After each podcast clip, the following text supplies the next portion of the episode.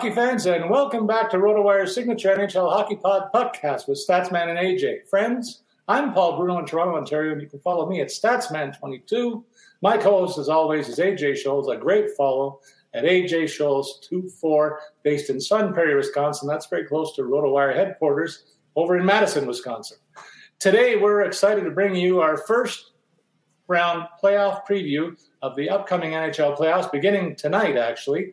In a new wrinkle to our broadcast, we're also coming to you live today, and that will allow you to ask us questions during this episode as well. Of course, the show will be tweeted out and available to you anytime you go over to RotoWire or wherever you get your podcasts. They've been available all season long. They'll continue to be so. On today's episode, as I mentioned, we're going to preview the first round of the NHL playoffs. But before we get into that, look at the eight series, let's welcome my host, AJ Scholz, to inform you of what you can expect in terms of visual aids on today's podcast. AJ, what's going on, buddy? no, we're excited to be live. Um, if you're not if you're not watching us live and, and listening to this later, um, you'll be able to find us on the RotoWire Facebook page. You can find the link on the uh, RotoWire Hockey Twitter handle um, and then the RotoWire Twitter as well. So you can find uh, find us on all those platforms live and in color. Um, I am decked out in my Sidney Crosby best, while Paul is sporting that Auston Matthews uh, blue. So we are we are decked to the nines here.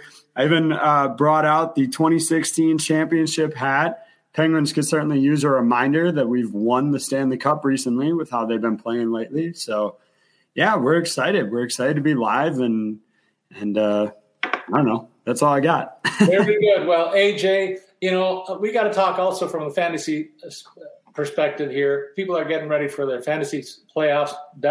Undoubtedly, many people already drafted their teams, but I'm kind of curious what you do in terms of playoff pool prep, in terms of your strategy. For me, it's trying to figure out which teams will emerge from each of the divisions, let's say, and make it to the final four.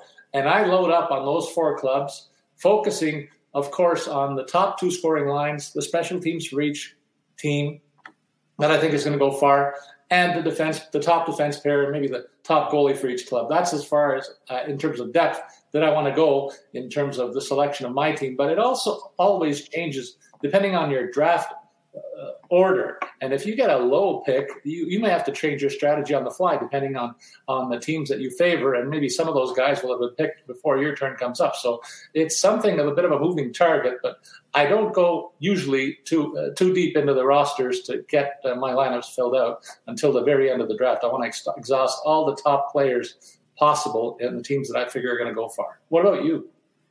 Yeah, I mean, pretty much the same thing. I mean, I'm I'm definitely a boomer bust guy. Um, we have on rotowire.com, we have an NHL playoff pool cheat sheet that's available.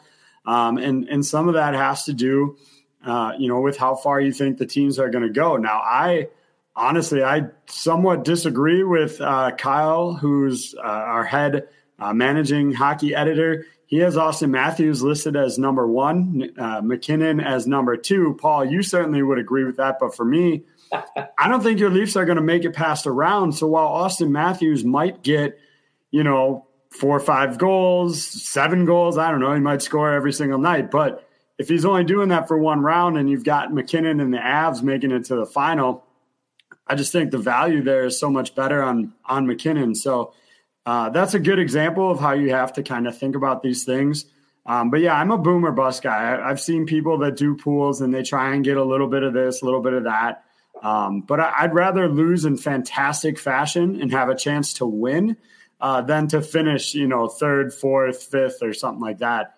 Um, just because you don't have the, you know, the right guys and, the stacks of the right team. So, uh, yeah, that pretty much sounds like a similar approach, but Paul, I assume you would take Matthews over MacKinnon since you anticipate a, a Stanley Cup victory here for the Leafs. Uh, I, I, think we got to slow that roll a little bit. I was misquoted. I said I think the Leafs are going to go far.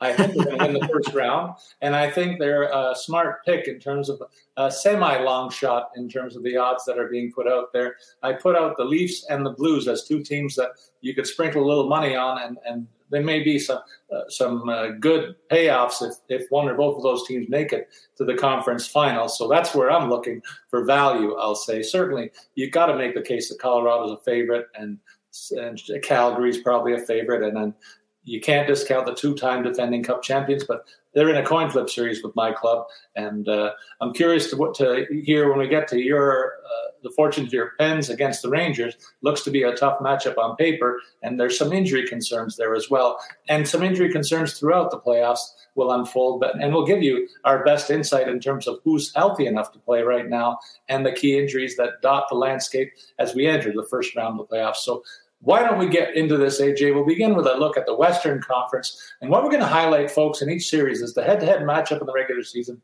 special teams performance, where we use net power play and net penalty killing numbers to, to get you up to speed on that. It's not just the, the number of goals you score on the man advantage, but also taking away the goals that are scored against you on the, on the power play that gets to the to net percentage number. And the same thing happens on the penalty kill. You get credit for the goal, the shorthanded goals that you score will reduce the number of actual short, uh, power play goals that you give up there and increase your power, uh, penalty killing percentage. So numbers are a little bit different than your straight power play and straight penalty killing numbers.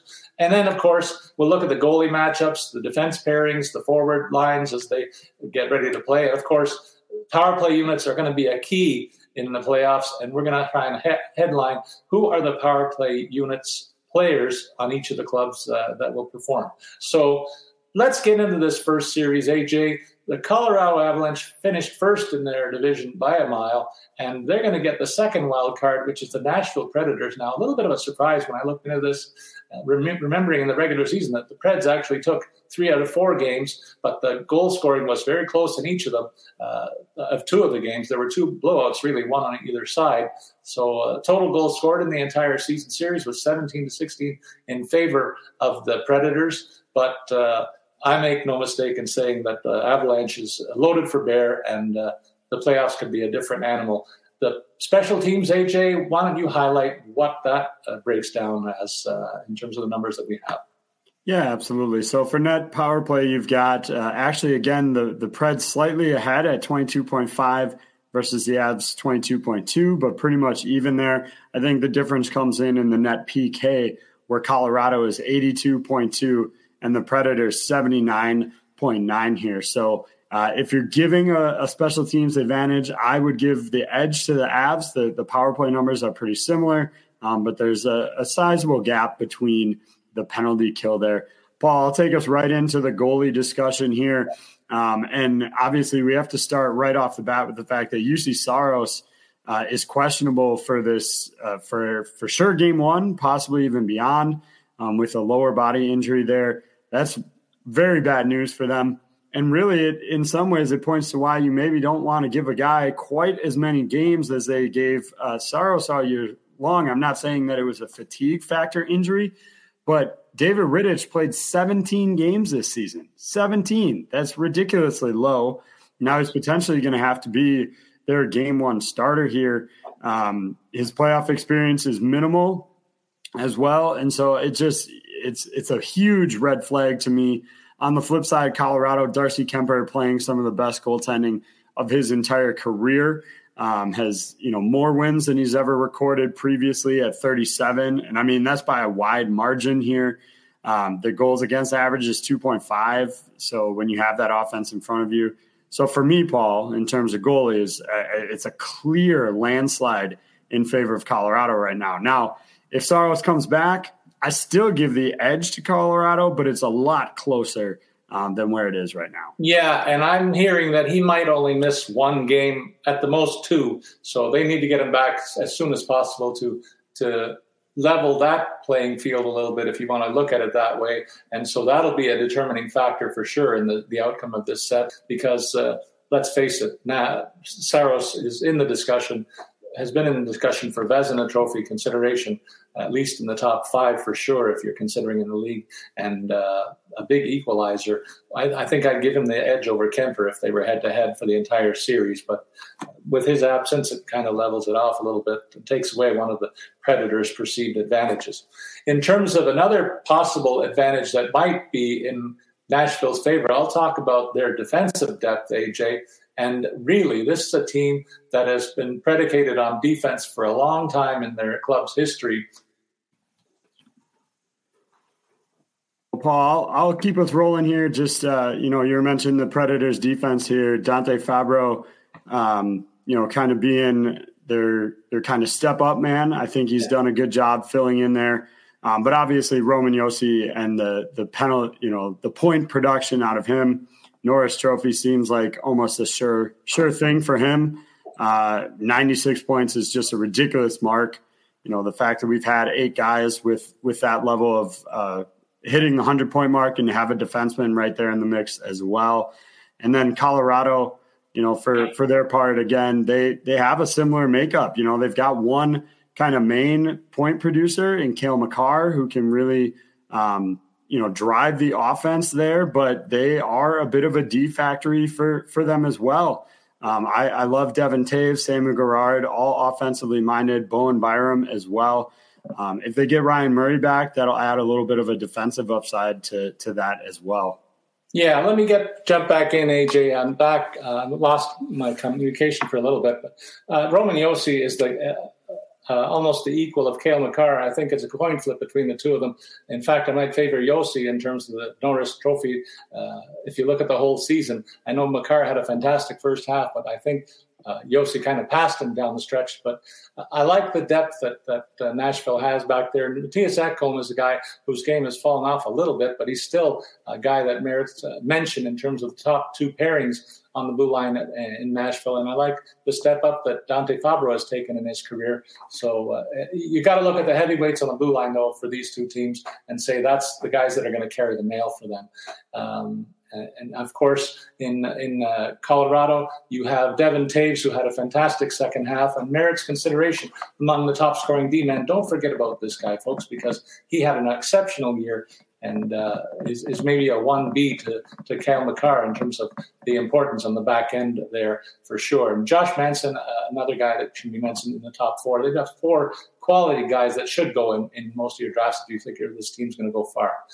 If we switch to the forward ranks, AJ, that's when it gets interesting, of course, for, for Colorado. This this team in their first line, they had injuries along the, the first line most of the year, but all three guys are healthy, and that means you're going to be facing what I think is, when they're healthy, the, the best line in hockey. Landeskog on the left side, MacKinnon on the center, and Rantanen on the right side. They're going to be front and center on the special teams as well. And you can imagine the number of uh, percentage of offensive zone starts for these guys very high. So if there's an icing situation, expect them to come over the boards and, and take the offensive zone puck drops. But uh, an addition that bears watching here in terms of the depth of Colorado is the uh, arrival of Artturi Lehkonen. He had a fantastic. Uh, debut in Colorado down the stretch and kind of did enough to get second line minutes alongside Nazem Kadri, who I think is a bit of a wild card here, AJ.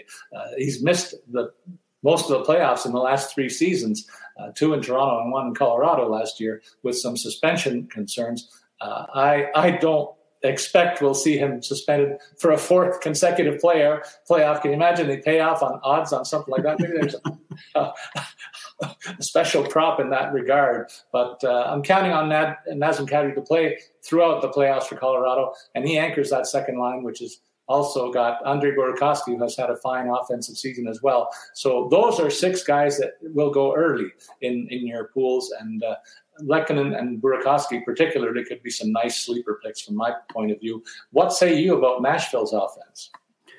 Yeah, I mean the they don't have the the headline names like you you have on the other side of the ice. And now, Paul, you uh, re- recently sports betting allowed up there in Ontario. So if you find that prop of Nazem Kadri to get suspended. Please put uh, put a twenty down on for me. Uh, I'll, I'll, send you the I'll send you the money. The check's in the mail, but uh, we'll uh, we'll we'll take home some some cash on that one. For Nashville, you know it's pretty heavily one line, and and they've tried to shuffle it up recently. Like their production is from Forsberg, Johansen, and Duchene, uh, and then obviously Roman Josi on the back end, but. So they're they're trying different things to get more offense. Right now, they've got Luke Kunin and Philip uh, Tomasino playing with Johansen. Granlund is centering Duchene and Forsberg. Um, I would expect that to probably not hold on super long, but on the same token, you need guys that can match up with Colorado, and I'm just not sure they have it. Um, and that's that's obviously my concern. And from you know from a uh, pool standpoint, like I would almost consider a JT Compher in a third line role for Colorado over um, you know, somebody at the top, even even like a Filip Forsberg, because JT Compher is going to play a lot more games and have a lot more opportunities to score um, than I anticipate. I, I, don't think we'll see a lot of of Nashville here. So I, I, think it's important that you mentioned JT Compher too, AJ, in terms of the power play makeup the, of the club. Avalanche will put him at center on the second unit with Lehkonen and Burakovsky. I mentioned the big line will be the first line with Kadri in the mix there. And Devon Toews and Samuel Girard, they, they both show up on the second power play for Colorado in terms of the depth chart that we can expect there. Nashville, though, you got to give them a little credit, AJ, in terms of the offense that they put forth this year. We talk about them uh, because of their defensive prowess and the defenseman factory and all that sort of thing. But a couple of guys had a fantastic rebound season, uh, finally justifying their big salaries. We talked about them a lot in that regard all season long. I'm talking about Ryan Johansen and Matt Duchene. They're going to be on the first power play unit with Michael, Mikael Granlund, who a couple of years ago or just over a year ago was almost deemed an expendable piece here. I'm pretty glad, pretty sure they're glad that they held on to him. And we've seen uh, their second line uh, on the power plays, uh, three youngsters who, uh, two of them have taken a step forward in their development. Tanner Jeannot, of course, had an outstanding rookie season, a big bruising type on the left wing with a scoring touch. Eeli Tolvanen uh, at center ice, uh, a bit of a breakout campaign for him. And Phil Tomasino, maybe third ranked, maybe justifiably third ranked in terms of the depth on the forward ranks on that second unit. And on the back end, they're they're a little thin in terms of the power play point position. Alexander Carrier and Jeremy Davies are the two names listed there. So late round picks, possibly, if you think that the Predators could be uh, ready to shock the world in terms of the makeup of this series uh, outcome at the very least. AJ, uh, any more thoughts on the power play units? If not, I'm going to ask you. Uh, we are going to put together our prognostications here, and they will be reviewed when we get back to the next episode of our show, which will be the second round preview.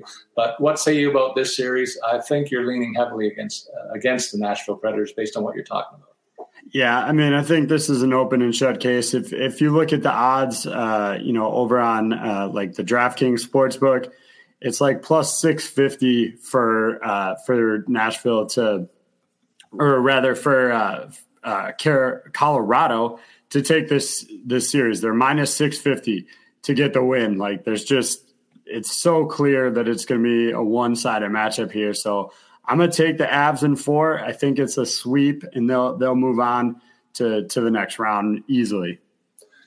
And uh, I'm going to say uh, it's going to take a little bit longer for them to dispatch Nashville. I think there was something to the head-to-head matchups these these teams had all regular season long. Nashville plays a very physical game, and uh, I think at times Colorado is more noted as a bit of a run and t- gun team. So if the Preds can find a way to slow them down with their physicality, I think they got a puncher's chance to steal a game or two, and that's why I think it's going to go a little bit longer. But I, I like you, can't see Nashville ultimately triumphing in this matchup. So I take Colorado in six games, AJ. Uh, what about a quick preview from you on what you expect? What style of play do you expect from the next series? I think it's going to be a rough one between Minnesota and St. Louis, partner. Yeah, absolutely. I, I think a much, excuse me, much more physical series um, and and potentially low scoring. I, I, don't know that we'll see a ton of goals out of this one. I mean, you look at the the head to head matchups. The Blues actually took all three games, which is a, a, little surprising when you consider how good Minnesota has been this year. Um, they outscored the Wild sixteen to twelve. So really, you know, it speaks to the fact that there, there weren't a ton of goals in those three matchups. Um, so I would expect similar to kind of carry forward the the net minding uh, particularly on the Minnesota side. We'll get into that, has been really strong. So that'll be a factor as well. AJ, in terms of the head-to-head matchup, you're right. The Blues won at three to nothing, but the goal-scoring difference between the two teams wasn't too wide, sixteen to twelve. That implies to me that there's going to be a little more offense than you might uh, have anticipated. I think it's going to be a high-scoring, physical series, and and uh, I, I, think the goalies are going to be worn out by the end of this one. Whoever uh, uh, exits the series as the winner is going to be one tired netminder, I think, because there's going to be a lot of pucks thrown around at both ends of the ice. The net power play stats uh, in terms of this matchup, they favor the Blues by a wide margin. Their power play efficiency was much higher at 24.9 than Minnesota's at 18.6. And by the same token, St. Louis's special teams on the on the PK was much more effective than than Minnesota to the tune of 88.2% versus 76.9% for Minnesota. So the special teams are a big factor in the postseason, folks, and that's why we, we mention these numbers. And I, I put a lot of validity in them as uh, in terms of uh, potential outcome. So. Uh, look forward to seeing what AJ thinks about this series. But I think you, uh, I'll give away my lean here. I think the Blues have a bit of an advantage going forward. What about the goaltending situation, AJ? I know you're partial to what's happening in Minnesota.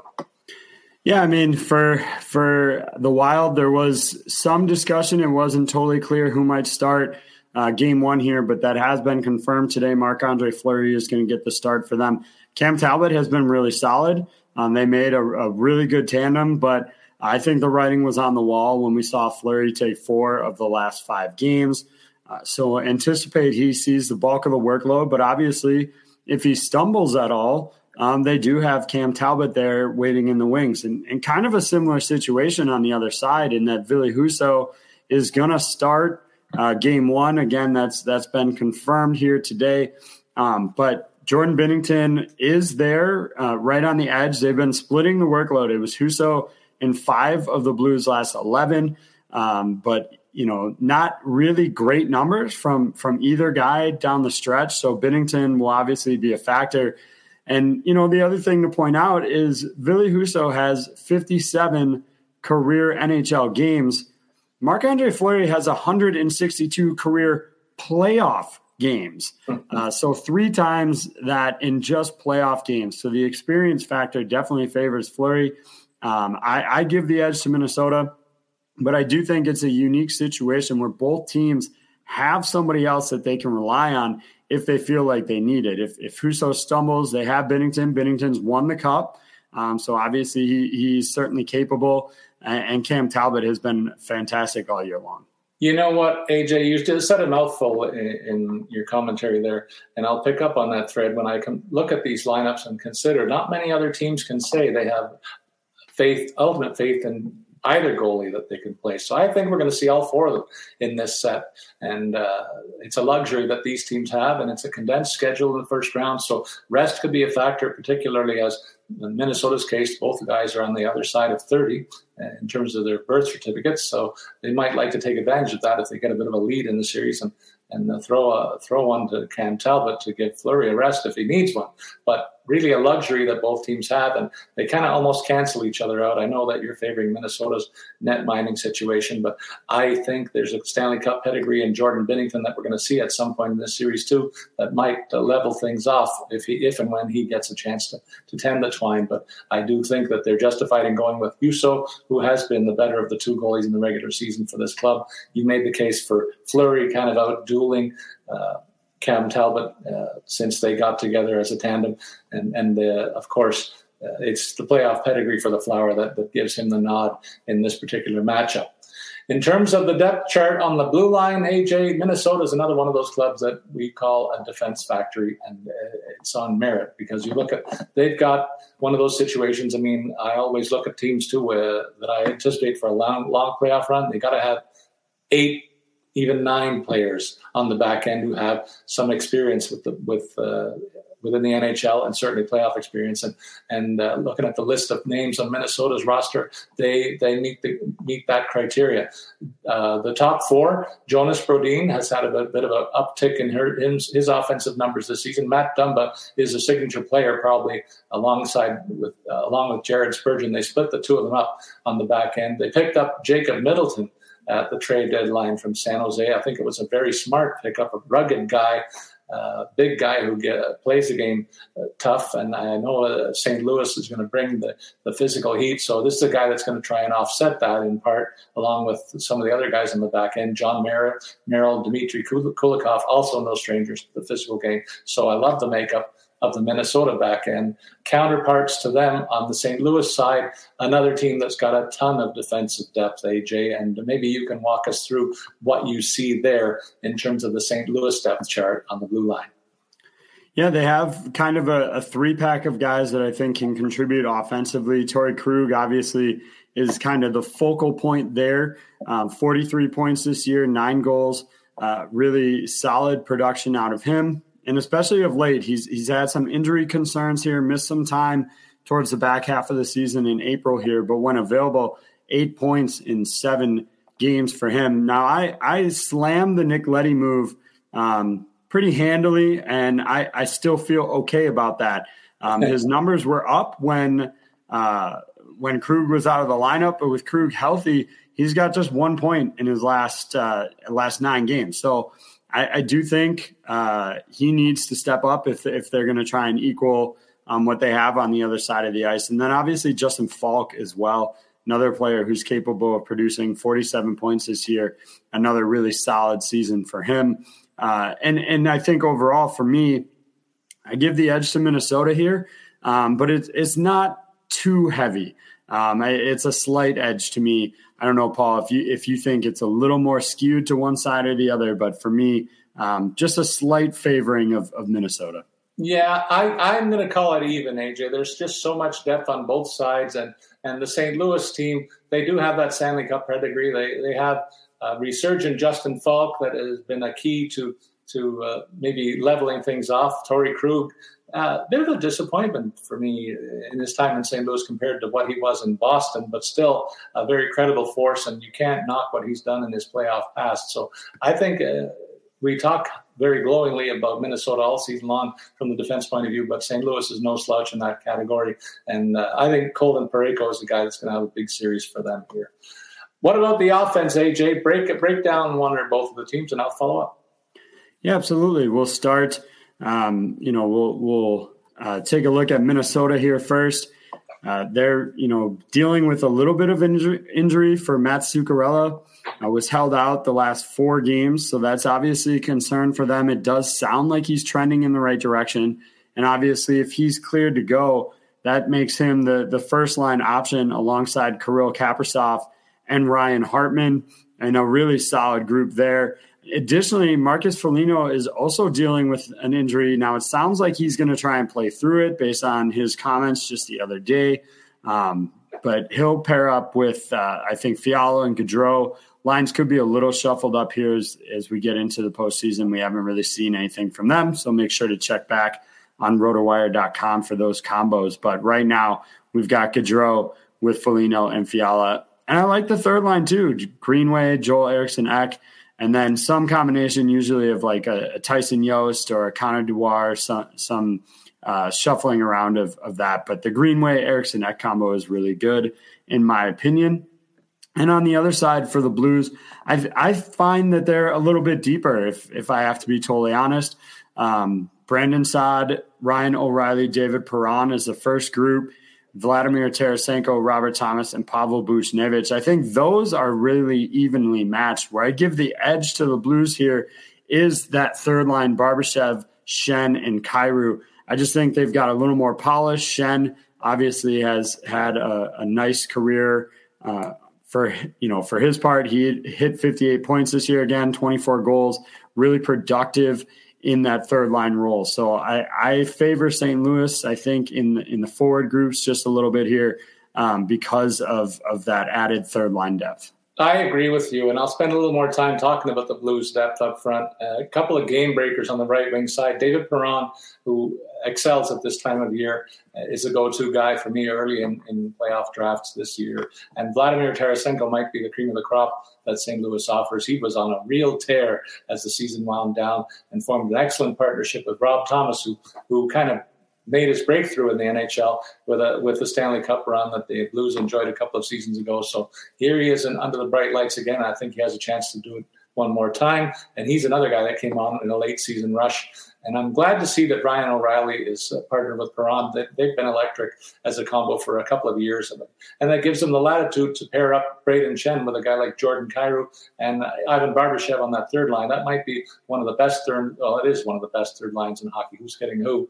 And it could be a real difference maker uh, throughout these playoffs if the Blues are going to go on an extended run. They're going to get need to get production from all nine of these forwards, and this might be one team where I buck the trend and look beyond the top six players in the forward ranks on any one club.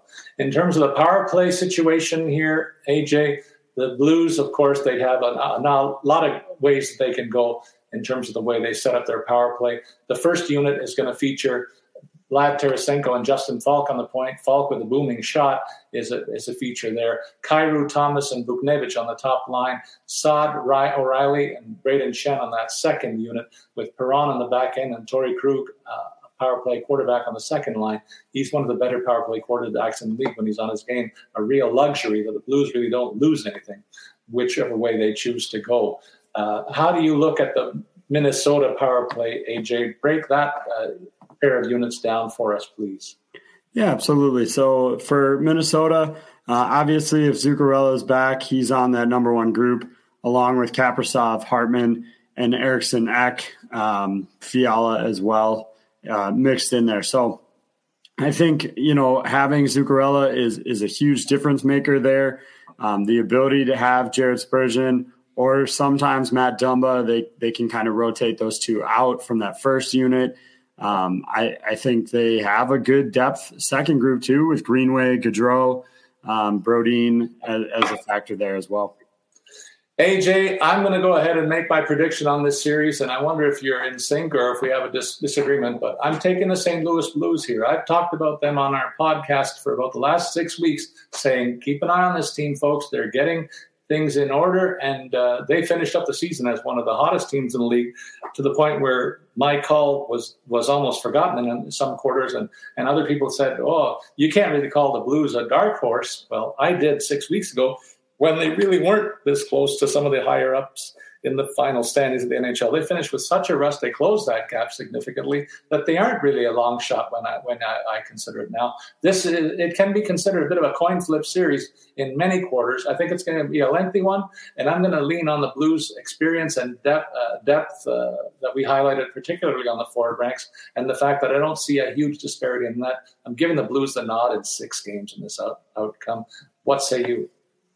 I'm going to look at Minnesota in, in five. I think they can win their games at home, uh, split the series uh, in in St. Louis, and then clean it up in that that third home game. So five for for the Wild for me. I, I give them a bigger edge than you do in terms of net minding, um, and and I do think they have the the star power to kind of uh, like I said, it's a slight edge among the forward group for St. Louis, and, and I think Minnesota has the depth on the blue line to kind of overcome that and the the edge in goaltending as well. Okay, AJ, we're looking next at the Calgary series against Dallas. Uh, the Calgary Flames, one of the best teams in the league all season long, and in many quarters, this might be the, one of the bigger disparities in terms of potential outcome. I'll say, and uh, I think we're both probably going to wind up on the Calgary camp, if I may take a, that leap of faith right off the top. But uh, let's get into the matchups and why I, I leak that information up front. Calgary finished first in the Pacific Division. Dallas, of course, finished at the top wild card seed. In terms of head-to-head matchups, it was the Flames winning two and then losing one in overtime. They outscored Dallas by a, a cumulative 11 to 9 in that overall set. And the special teams, they favor the Flames as well, uh, on both on the power play and in the shorthanded situation. The Flames, 21.6 stars, 20.3 in net power play efficiency. The, the PK was a bit more of a disparity. Flames at 86%, one of the best marks in the entire league all season long, and Dallas at 82.2. Uh, the number of teams that, that have better than 80% uh, PK in the playoffs uh, it was a bit surprising, AJ. Uh, when when I look back in the history of the league, it used to be a real high watermark to, to be over 80% of the net figures, but a lot of teams made it over that, and it's on the strength of some effective and more aggressive penalty killing that we've seen, and uh, that could be a factor in the postseason. Uh, don't discount the fact that teams can score when they're short-handed, folks. So beware of who's out there and those extra opportunities. AJ, the goaltending situation here. Uh, I think there's a fairly large disparity between the two signature guys that are going to represent the clubs. Uh, why don't you take a look at that for us and uh, you break it down? Well, for Calgary, it starts with Jacob Markstrom. Uh, led the league in sh- uh, shutouts this season with nine. Uh, was way up there in terms of the, the games played total, had 63, one of just a handful of guys to play more than 60 games. 37 wins, which was a career high for him. The goals against average, 2.22, that's a career low. Uh, so, really, uh, all signs point to, to Markstrom uh, heavily favored in this one. And, and that's not to take anything away from Jake Oettinger. I, I think he's capable of stepping into a larger role but he just doesn't have a ton of experience. 30 wins this season is a is a great number.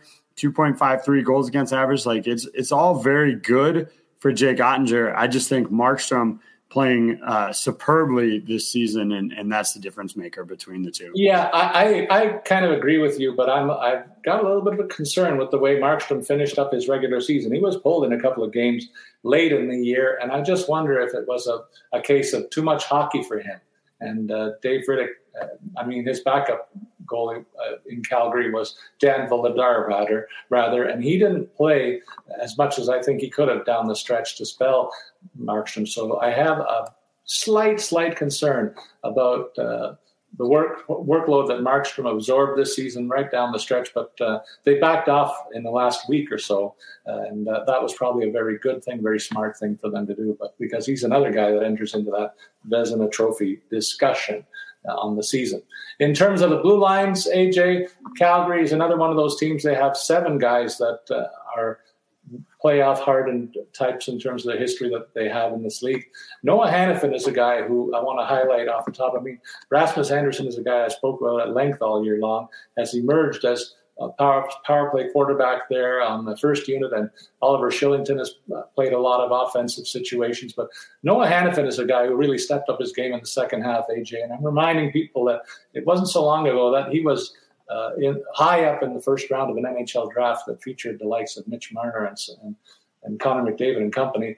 But Hanifin was in that mix too as the top defenseman in that draft year. And uh, boy, oh boy, he's starting to play like it now. And that's that gives this team three signature offensive pieces on the back end that can carry the mail and should be among the, the first defenseman drafted in, in, your NHL drafts. But I know Andersson probably be the first one here, and Kylington will get consideration. But don't sleep on Noah Hanifin, is what I'm saying.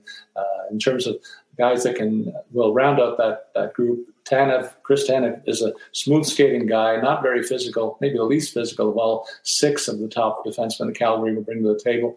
But uh, he's another guy that, that plays a standout game in both ends of the ice. So that's where his role is. And uh, Nikita Zadorov and Erik Gudbranson, they're going to be the, the baggage smashers, the big guys that will make it a minefield in front of Markstrom, I think, for anybody that ventures in there. And they have Michael Stone in reserve on the Calgary side.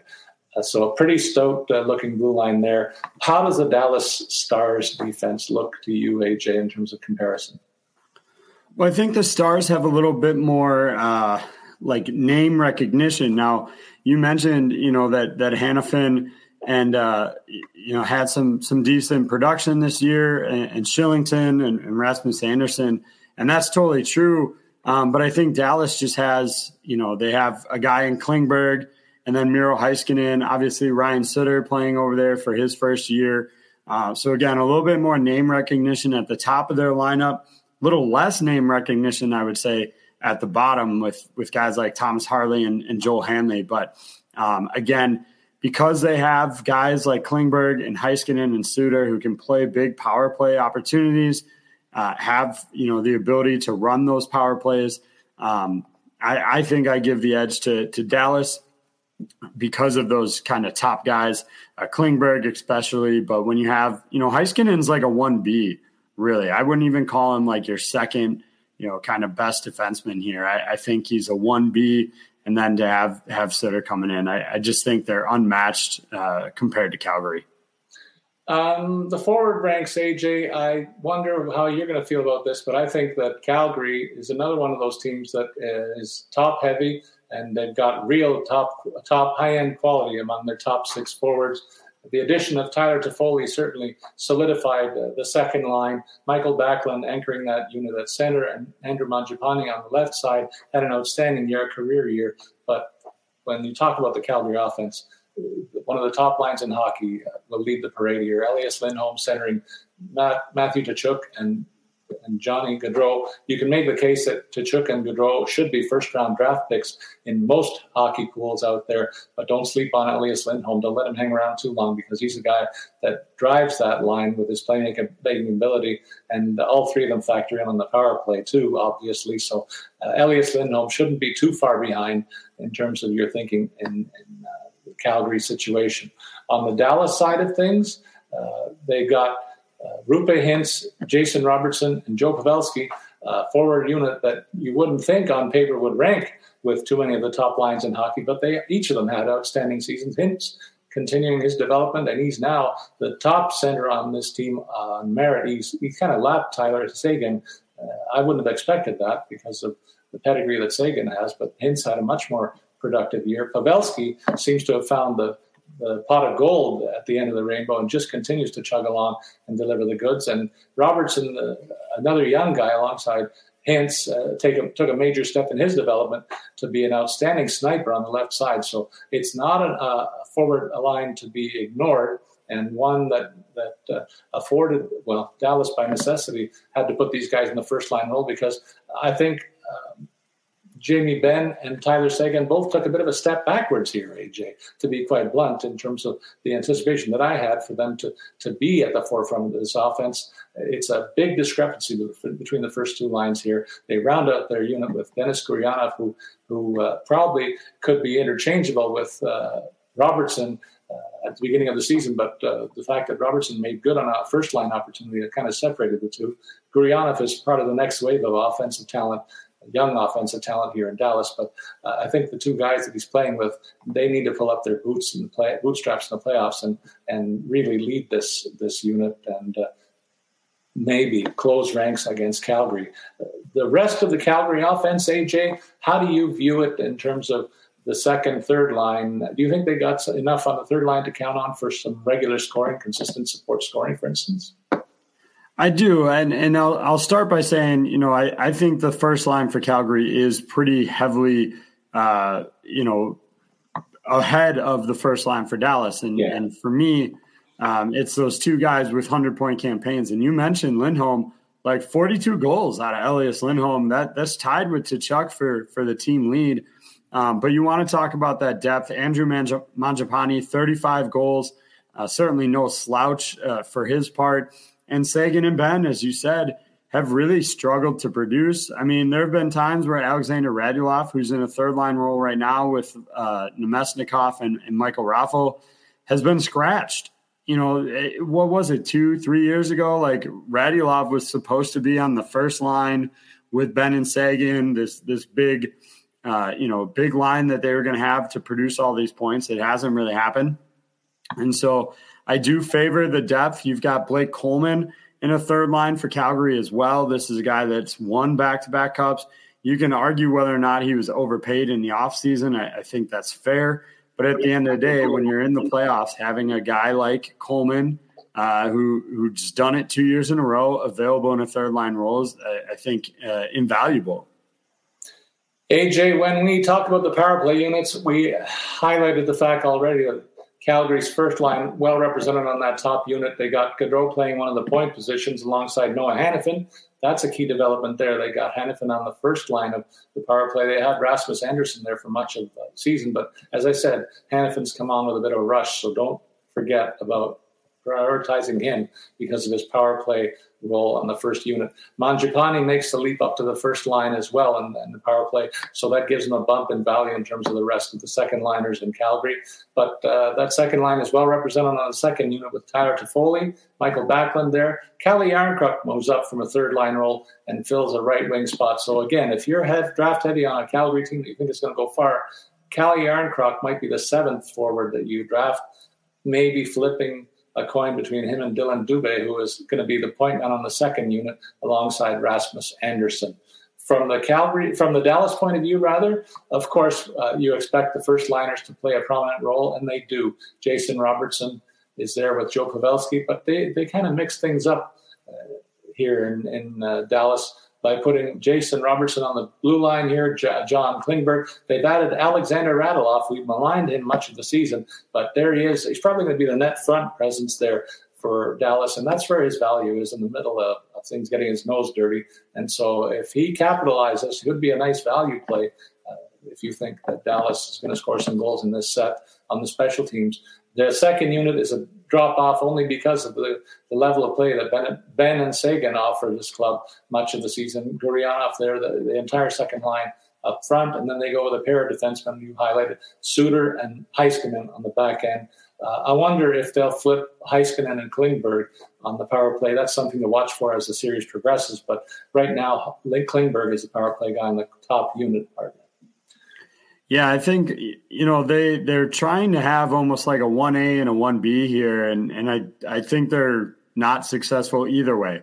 Um, you know, and uh, I I wouldn't be surprised, you know, depending on who they match up with, to maybe see them go with Heiskanen and Klingberg on on the number one unit and, and, maybe shuffle things up that way. So they they have options, um, but in in some ways, I think maybe they have too many options. Um, so Paul, I'll take us in first on on this one. Uh, I'm going to go with the Flames in five. I think that top line is just too good. The goaltending just too good. Dallas uh, is not going to last long. I was honestly tempted to maybe consider this in four. Um, but I'll go with five, imagining Dallas can win one of those first two games at home. Yeah, you were kinder to the, the, the, Dallas Stars in this matchup in terms of breaking things down at position by position. I think that uh, the check marks all go in the Calgary column here in net on defense and at forward, and I'll give them an edge on the power play. So I, I agree with you. I don't think it's going to be a long series. I'll throw the Dallas Stars fans a bone and say they'll win one game. The Calgary's wrapping this up at home in five games. It'll be quick and it'll be lopsided. I think we both agree on that one. The final series we look at on the western side features uh, Edmonton and Los Angeles. Uh, kind of an interesting matchup for me when you consider that uh, we've talked about the, the Dallas, the uh, LA Kings rather, one-two punch at center. They've got two of the best two-way centers, including a guy who's had a career year in Phillip Danault uh, in terms of goal scoring. Uh, but boy, oh boy, they've, they've got a tough assignment against McDavid and Draisaitl, who drive that team and that offense. So why don't you tell get us ready for the breakdown by looking at the head-to-head record and the special teams numbers that you see here? Yeah, absolutely. So with the the head-to-head, uh, not terribly unsurprising, the outcome in the Oilers going three and one uh, in the in the series here, but I do think. What is a little bit telling is the goal differential with um, you know, Edmonton only scoring one more goal in those four contests, 13 to 12, which says to me that these games were a little bit closer than maybe we imagine. The special teams, uh, I think there are going to be some problems here for the Kings. You look at net power play, Oilers 23.4, Kings just 12.5.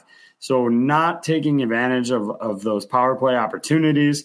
Um, on the kill side, You've got Oilers 83.7 to the Kings 81.5. So even that is a bit of a gap. Not not huge, but it's definitely there. Um, but the fact of the matter is, this Oilers power play is so very good right now, given the talent that they can load up on there, and that is a, a big, big difference there. You're talking about almost half of the net power play numbers um, for the Kings compared to the Oilers.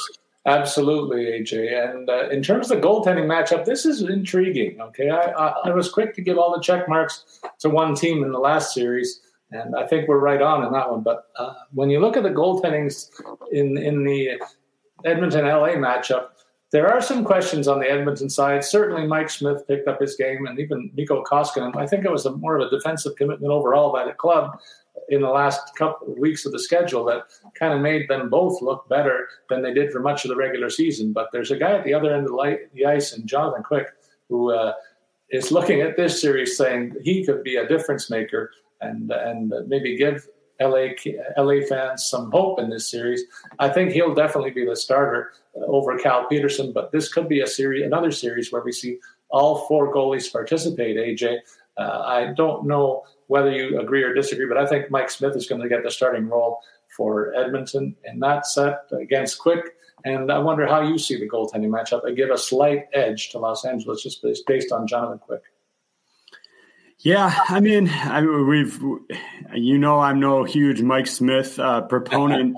I've maligned him on this show, but he comes in on a nine game winning streak, has played really well this year overall. Um, Smith is likely to get the start tonight. I have not seen anything about who's going to go for LA in game one, but based on recent performance, I, I have to imagine it's going to be quick.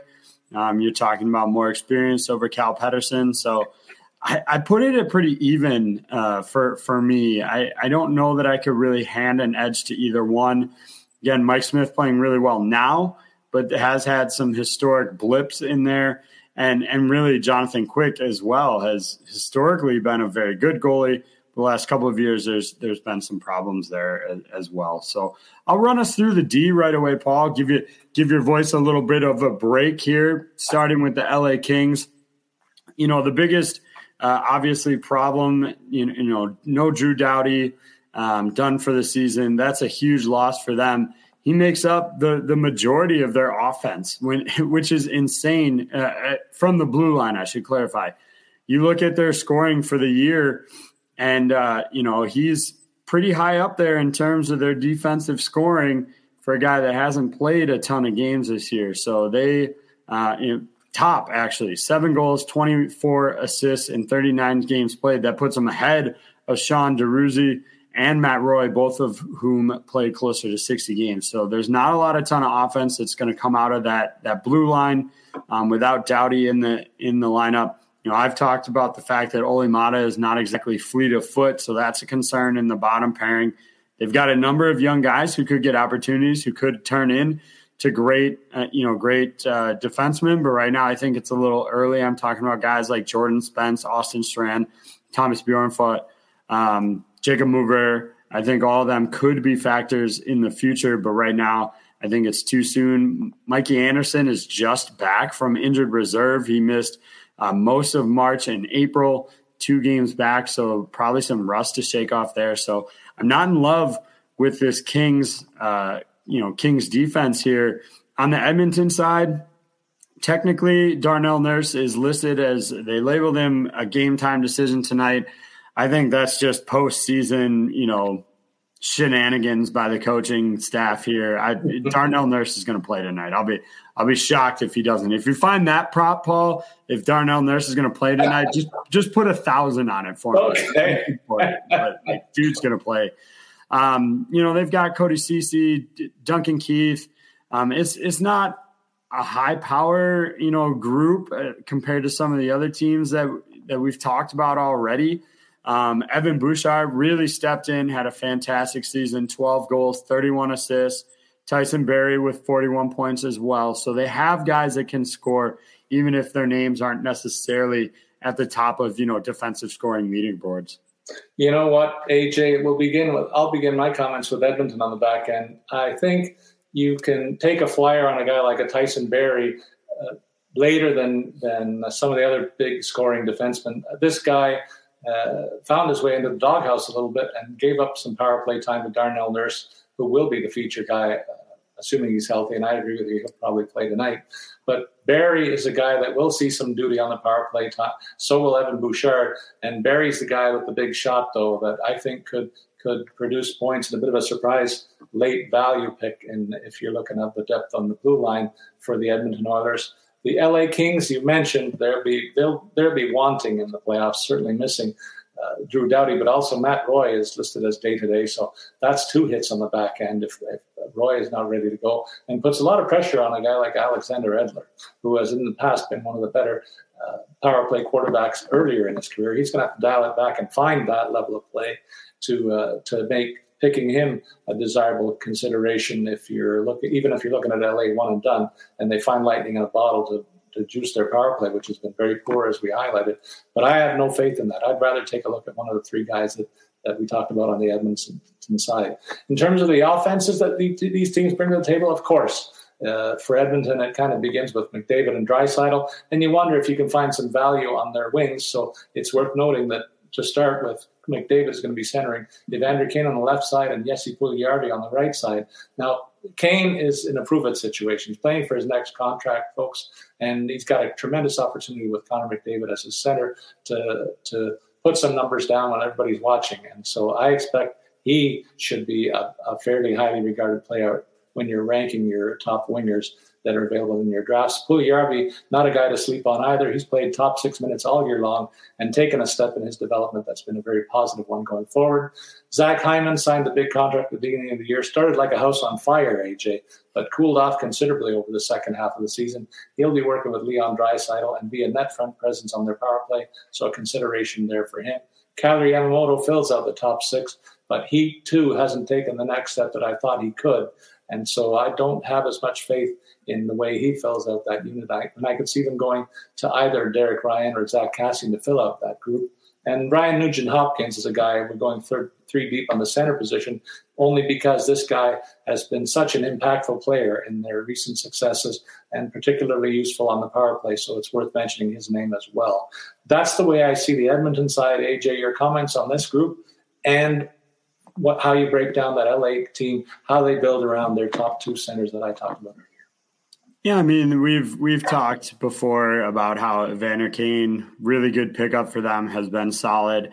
Ryan Nugent Hopkins, uh, it, it, really the the impact of the Kane move allows Nugent Hopkins to play that third line center role and give them some more depth because before they signed Kane, we were seeing you know Nugent Hopkins playing on the wing because they didn't really have other options there. So I, that that addition I think can't be overstated in in how important it was for them. On the Kings side, um, you know, there's some questions about.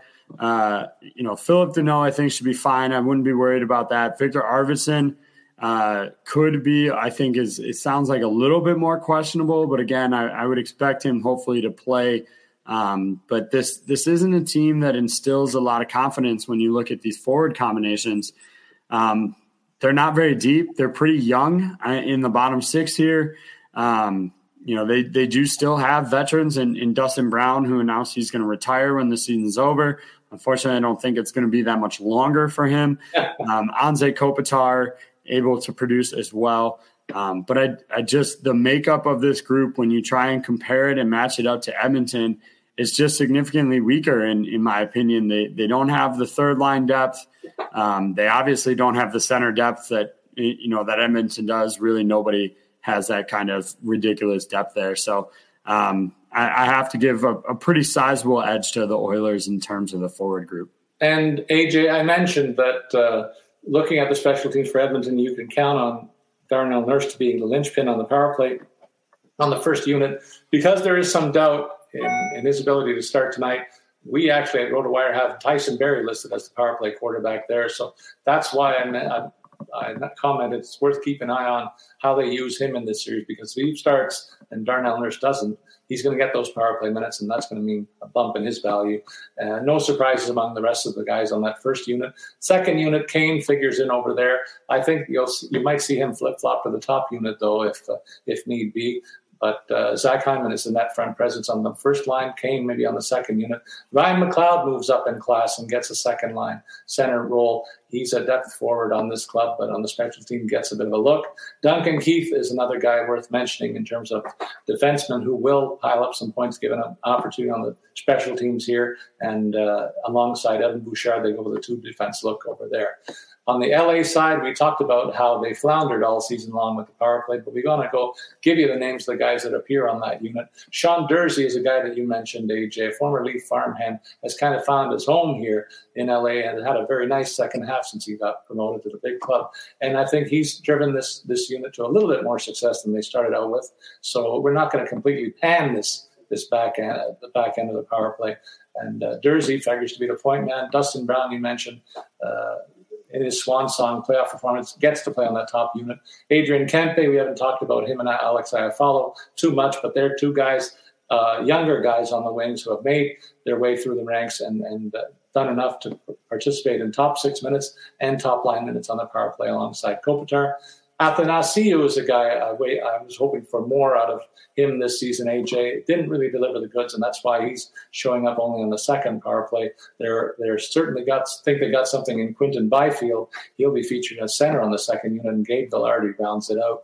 Jordan Spence and Arthur Kaliyev, Kaliyev are two guys you mentioned on the back end. They'll get the second line role. And only got only a few teams that have gone with that two defenseman look on the second unit. AJ, I think it has a lot to do with the fact that so many of them are out there at the tail end of a power play, and teams don't want to be exposed when the other guy when the other team gets back at full strength, they want to be ready to defend. And that's why we're seeing that two defenseman look, I do think. Yeah, absolutely. It, it uh, you know, there, uh, the other thing is, you know, you might, depending on if you're, if you're playing away, the, the top penalty killers might be, uh, or some of your shorthanded kind of specialists might be paired up against that second group to try and capitalize on those matchups. So you want a more defensively solid group there as well. Um, what's your call on the series, AJ? Uh, for this one, I was gonna go a little bit longer, but I've I've talked myself into a short one here. I'm gonna go Oilers in five. I just think they're they're outclassing them right now. Um, and, and Mike Smith has just been playing really well lately, and I, I think that'll carry forward. So Edmonton in five is is my call. Yeah, I think oh, the Oilers, for some reason, they've had a lot of trouble with LA over the years, and that's during uh, McDavid's entire career, I'll say. And uh, even before that, in the history of the franchises, the LA Kings have been a bit of a thorn in the side of the Oilers historically. And I think that's going to show up at times in this series. I'm really counting on the defensive pressure that the LA can, can exert. And uh, if if they can find find a way to limit uh, McDavid and and Draisaitl for a couple of games. I think they win those games, but I don't think they have a chance to win enough to take this series. I'm taking Oilers in six, AJ. So that completes our look in the Western Conference side of things. Uh, for those of you who are watching live, we're going to take a bit of a pause here because uh, eventually some commercials will be showing up in the recorded version that will be available online. So we have to take a break right now. We'll be back with our look at the Eastern Conference matchups and our DFS plays ahead of tonight's schedule on RotoWire's podcast with Statsman and AJ. We'll be back to you after these messages.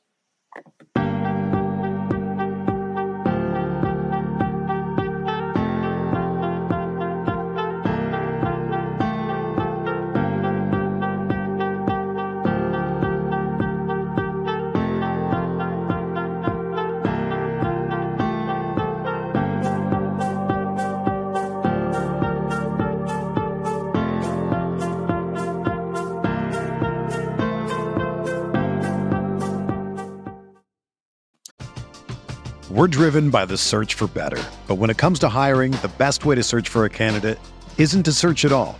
Don't search match with Indeed.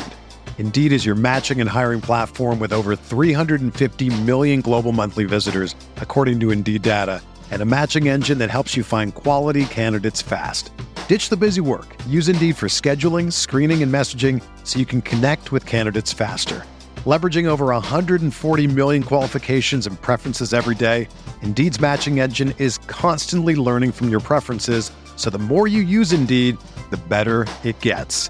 Join more than 3.5 million businesses worldwide that use Indeed to hire great talent fast. And listeners of this show will get a $75 sponsored job credit to get your jobs more visibility at Indeed.com slash BlueWire.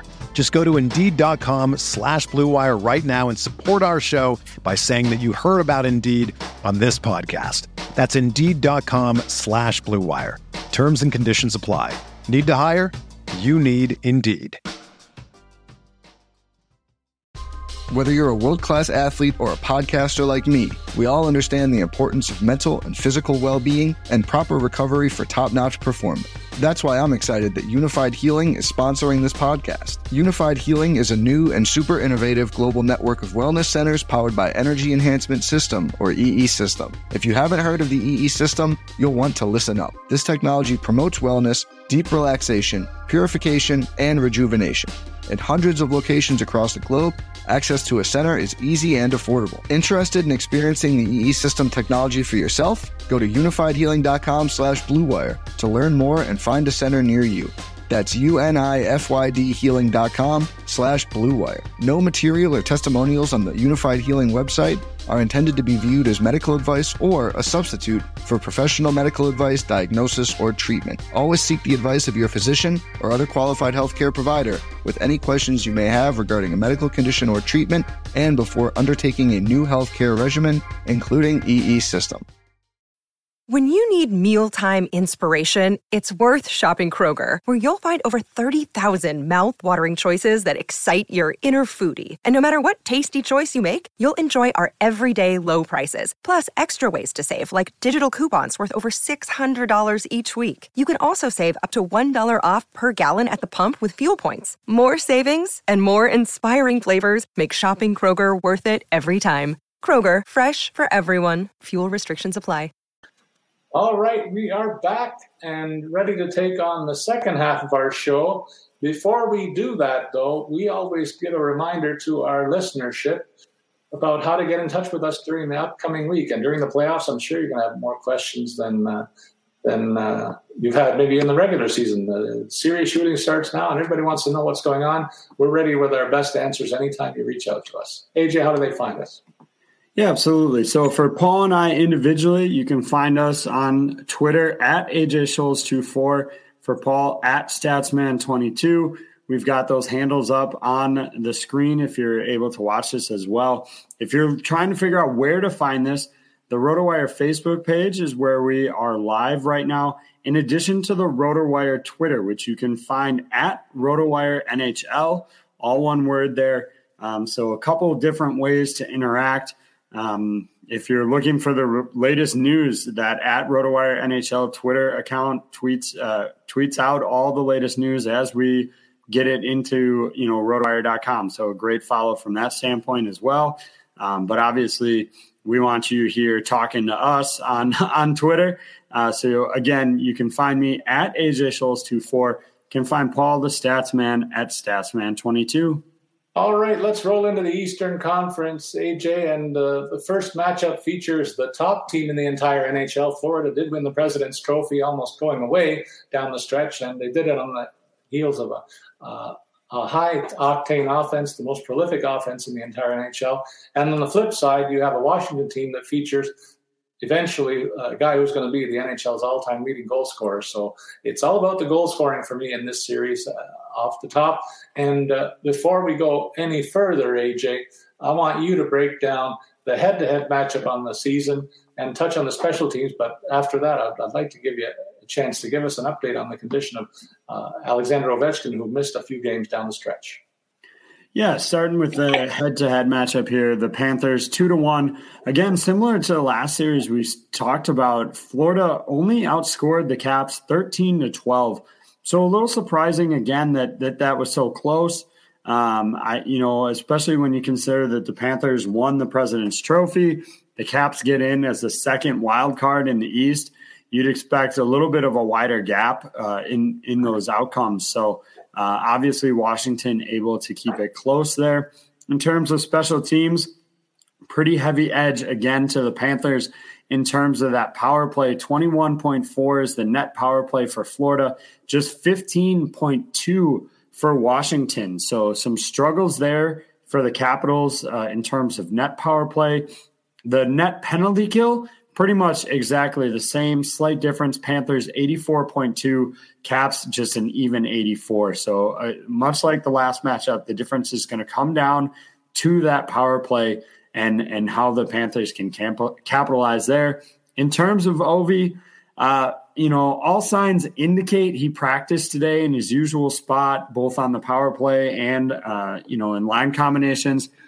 I think what's going to happen is we're going to see him play I'd be shocked if he didn't, but I don't think he's fully, uh, you know, 100% here. So I think we have a guy that's going to play through an injury, try and power through. That's obviously not a recipe for success long term, um, and and really raises some questions for an already, you know, maybe weaker group, uh, forward group when you compare these two.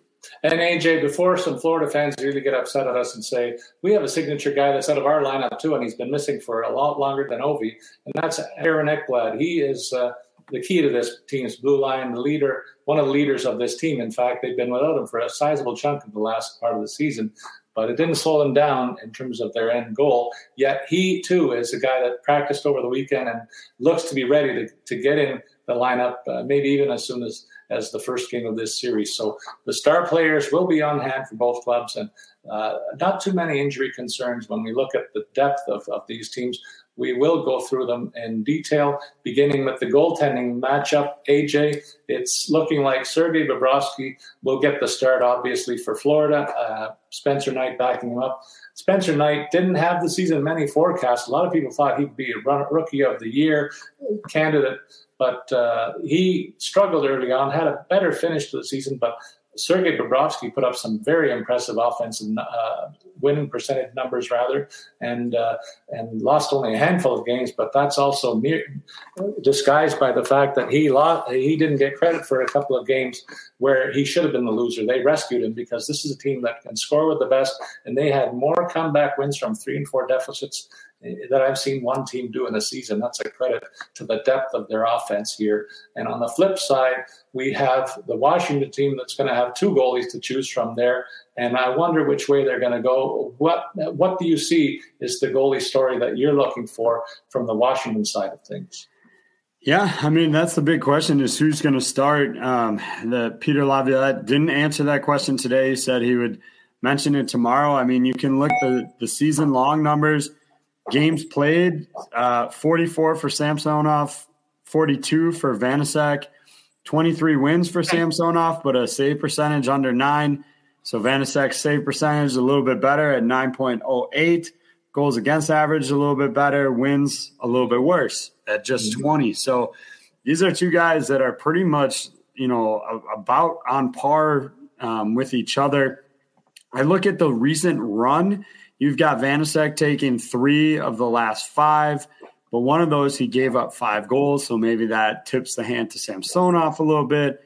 You know, for his part though, he's given up three or more goals in three straight outings. So it's it is very hard to say. I think maybe only Peter Laviolette and you know their goaltending coach might know the answer to who's going to start that game tomorrow. I, I'm not confident in either. And to that end, if you're in a pool on top of the fact that, you know, tipping my hand here a little bit, I don't expect Washington to go very far in the playoffs. Um, but combine that with the fact that we don't really know who's going to start, and there's no guarantee that whoever does start gets the next game. I would avoid both these goalies in your postseason pool. It's just not worth it. Uh, the risk factor, even if they somehow made it past this first round. Yeah, I think that's a great call. I'm hearing the latest that I'm hearing though is that Vanecek might get the start ahead of Samsonov in game one. If you're looking for the game one starter, that's only hearsay right now based on a couple of reporters that I follow and the best information we have at this point in time. In terms of the blue line depth here, I did mention that Aaron Black Ekblad is going to be back in the fold. Of course, that puts him right to the top of the list in terms of the offensive pieces from the back end that Florida puts forward, but they've had outstanding performances from a couple other guys that I mentioned at times during the year. Gustav Forsling had a very nice second half offensively, and uh, Mackenzie Weegar is a guy that stepped up as well. And along with Brandon Montour, that gives them four guys that have figured in uh, more often than not in terms of the defensive scoring and, and all four of them should go in your draft because this is one team that we figure that should go on an extended run in the postseason. If you're looking at guys like Radko Gudas and Ben Chiarot, those guys are more uh, in tune with the defensive side of the puck and will not yield uh, much value in terms of picking them for their offensive prowess, but they will be key to the team fortunes of this club, making that net front presence a minefield. And then they've got a uh, guy like uh, Robert Hagg in reserve. So that's another team that has seven quality NHL defenders that they can throw out there, and uh, it's a key part of a, a, team that's aspiring to a long playoff run. On the flip side, we have Washington, of course. Where when you talk about scoring from the back end, John Carlson's name to the forefront. AJ, but I've had a lot of time for Dmitry Orlov as the second level of offensive production on the back end, and Trevor Van Riemsdyk is probably number three on my list. They rounded out with Martin Fehervary, Nick Jensen and Justin Schultz more defensive minded. So that's the way I see it. I think Florida's got much more depth in terms of what they have to offer offensively. Their signature guy on each team should go. Uh, Ekblad should go very early, but to your point, Justin Carlson might be one and done. So uh, proceed with caution before you pick him too early on. That's the way I see it. Uh, any further comments there, and or take us into the forwards, buddy. Yeah, just I would throw out there that you know Justin Schultz a, a, little bit more offensive. I mean, third on the team in terms of, of offensive production with 23 points. So certainly don't sleep on him in terms of, of DFS, but definitely not a player that you need to take. Um, you know, in your in your pools, I don't think you just not going to get enough ice time to really be a factor. Other than that, I, I agree with everything you said about the um, defensive group in, in Florida. So I'll dive in to the Florida offense. Uh, they, you know, gave some guys some time off. Claude Giroux is going to be back. Alexander Barkov back. Carter Verhaeghe, Jonathan Huberdeau. They rested a whole bunch of guys. And this is like a really like deep team outside of just like scoring guys. You you look at who they're scratching right now potentially for this game. You've got Mamin, Thornton, and uh, uh, Noel Acciari, and that I mean those are guys that should be bottom six players on most every other team here. So this is a really deep club uh, in terms of the bottom six. Obviously, at the top, Huberdeau, Barkov, Claude Giroux could turn out to be the the pickup of of the deadline. It's, it's hard to say he's not already, um, but certainly if if he can help power this team even further, what a great addition he looks like. You know, Anthony Duclair rounding out the top six along with Sam Bennett centering that second line. So I love everything they can do um, on on this top six. You know, they get the opportunity to put Huberdeau and Barkov together on the power play, so they don't feel compelled to keep them together on their lines, and gives them really a, a one-two punch that's going to be hard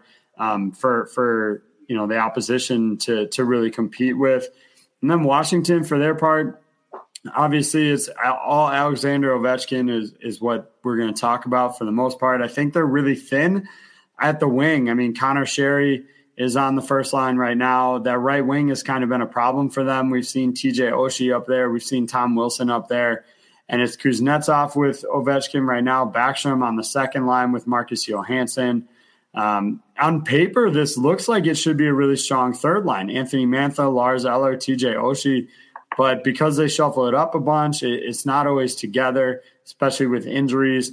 And I would say they could really benefit if they were able to have Carl Hagelin right now, but he's dealing with a pretty significant eye injury um, right now and, and won't be available at all this season. AJ, you mentioned the Florida offense, and it's kind of hard to think about where should these guys be drafted in the, in the upcoming drafts or draft drafts you've had very recently in uh, the playoff run. Barkov for me and, and Huberdeau clearly the class uh, of the field on the Florida side, no doubt about it. But uh, high on the second tier, uh, alongside Giroux is Sam Bennett at center, in between Huberdeau and Giroux on that line. I think he's a guy that, that shouldn't last too long in drafts and should be a real consideration in DFS play. Might be the cheaper of the three of those guys, so keep an eye on him. And then you got to look at who's playing with Barkov on the wings. It's Duclair and Verhaeghe. They're going to have some playoff DFS value anytime they suit up uh, alongside Barkov on that top line. In terms of depth forwards, that might be a consideration. Uh, once in a while. Mason Marchment is a net front presence that uh, has benefited with, from playing with some of the skilled players here, and he's had a career year verging on almost 20 goals this season. Sam Reinhart on the right side, a very nice year for him as well. So uh, a wealth of options on the Florida side of things. On the Washington side, you know what? Uh, Ovechkin and Kuznetsov, they do what they do. And and you'd like to say Nick Backstrom is a guy that that you'd almost speak of in the same vein, but he's had an injury plagued season, AJ, only limited to 47 games and 31 points, six goals, a number that leaps out to me, uh, telling me that uh, he's been dogged by Hurts all year long, and it's really hampered his game and productivity. So I can't mention in the same breath as the other top line players in Washington. But other guys that should be considerations in DFS play on the cap side, Tom Wilson for sure, and that front presence on the power play and playing with the big boys. Another 52 point season for him. Connor Sheary, a guy that almost reached 20, he finished with 19 and 43 points, rounding rounding out the offensive threats for Washington. So plenty to choose from uh, on DFS play, but I'd really lean on the Florida side big time in terms of the uh, the makeup of the forward lines. AJ, in terms of the special teams units, uh, what do you see in terms of things that might leap out to you and are worth noting in terms of the depth charts for both teams here, AJ? Anything that we missed? Yeah, I mean, the thing with the Capitals is like they don't really have a, a second unit that, to be blunt, is is very good. I mean, you've got uh, Oshie, Backstrom, Kuznetsov, Carlson, and Ovechkin on the first one. And actually, oftentimes they'll play Ovechkin on. He'll play the whole two minutes, right. and he'll be out there with the other group as well. Um, you know, we obviously have placeholders um, on on RotoWire because you know we just we can't have it completely empty there. Um, but uh, yeah, so I, I, think that's important to factor in with the second group too. Uh, whereas, you know, on the on the Florida side, you're looking at a, a pretty heavy group as well. On the top, Huberdeau, Barkov, Giroux, Duclair, and Reinhart actually is what the makeup is based on you know the average ice time for the last 14 days. They actually don't have a defenseman on that top group. Um, just looking at, at that now, if Aaron Ekblad is back and available, that'll change. I'd imagine Duclair gets the drop right. from that group, but he'll still be on the number two one. Um, and obviously, the other thing that they can throw out there if they want, they can put Patrick Hornqvist out there to pester somebody in front of the net if they need to, whether it be with the first unit or the second unit. So I, I definitely like the Florida power play uh, a lot better, uh, given its depth and, and, flexibility there. Definitely. And the one other name that I'll throw out on the Washington side is Anthony Mantha, AJ. I expected this guy to continue his development in what should be a fine situation for him to develop as a, a, player with offensive skills that he has, the size, the speed, and everything that I like in a player. And uh, he really didn't take that next step. And also, an injury plague season for him. He's got second line responsibility on the power play, but like you said, that first unit will play sometimes almost to the full two minutes, and and certainly. Uh, a right-handed shot uh, on the power play. That's that's Ovechkin's role. So that kind of steps on Mantha's responsibilities as well a little bit in that regard, and limits in, in that vein in terms of the big shooter on the power play. We come to the point now where we break down the series enough to the point where we have a pretty good handle on where we think the series is going to go. And I think we're in agreement, AJ, when I look at your pick that you put up. I got the Florida Panthers in five, and I, might be being charitable to the, the Caps. This is a, a series that probably won't be very close, in my opinion, and the Panthers will roll into the second round. Yeah, absolutely. I'm I'm Florida in five just because predicting a sweep is so difficult to do. Um, but I, I will say I would not be shocked if this ends in four games instead of five. And that brings us to one of the series that I'll be watching very closely. I'm going to be going to the game tonight, my first game in a long while. And uh, so I'll be back in about 15, 20 minutes, Paul, when, you're, when you're done. I'll be I'll be as quick as I can be in this one, AJ out of regard for uh, our listeners' attention spans. But uh, the Maple Leafs, they host the Tampa Lightning. It's the first home game in game one of a series that the Leafs will be having in the last uh, since 2004, I'll say. So that's 18 years between game one assignments uh, in their home rink. And uh, there's a lot of anticipation for this series. I mean, two months ago, I said, the way this thing is playing out, I can see the Leafs playing Tampa in the first round. And uh, that's okay by me. I think they play well against the top teams in the league, and they played this team to a standstill over the four games. Some, of course, people are going to be saying, they got thumped in the last game, eight to one in Tampa, but two weeks prior they thumped Tampa to the tune of six to two. And it was a four-game split on the regular season between the two clubs. And AJ, uh, two high-octane offenses. The Leafs were actually outscored 16 to 12 in this matchup, and they're going to lean on special team success. I'll say this about the Maple Leafs: they they maybe had the finest special teams uh, season in the club's history, along with the record for wins and total points. Uh, if I can break that down before you get into the goalies, I'm going to say the Leafs with 25%, 25.5% in net power play, uh, that led the entire league in terms of success on the on the man advantage, and on the on the shorthanded they were third overall in terms of net net uh, penalty killing at 87. So the com- combination of those numbers, highest in the league among all playoff participants. The Lightning were no slouches in that vein either. They were 22% on the power play and 83.3% on the special teams penalty kill. But I think I give a slight edge to Toronto there. And uh, boy, to me, I, am I'm, I'm optimistic only because they're playing some of their best hockey of the season again after a slump, and that tied into the return of their netminder Jack Campbell, and that leads me into the goalie breakdown. AJ, I want to hear what your thoughts are in the comparison between Campbell and Vasilevskiy. I mean, it's. It, I don't want to take anything away from Campbell. That that's kind of my take on this before I dive in. 31 wins in 49 games. If he had stayed healthy and, and played, you know, closer to 55, 60 games, he, he might have pushed for that 40 win mark. Um, 39 was the league high from Bobrovsky and, oh, Andrei Vasilevskiy. um, so I, I, do think he could have been right in that mix if he had played some more games. So I, Jack Campbell has been really good for the Leafs this season.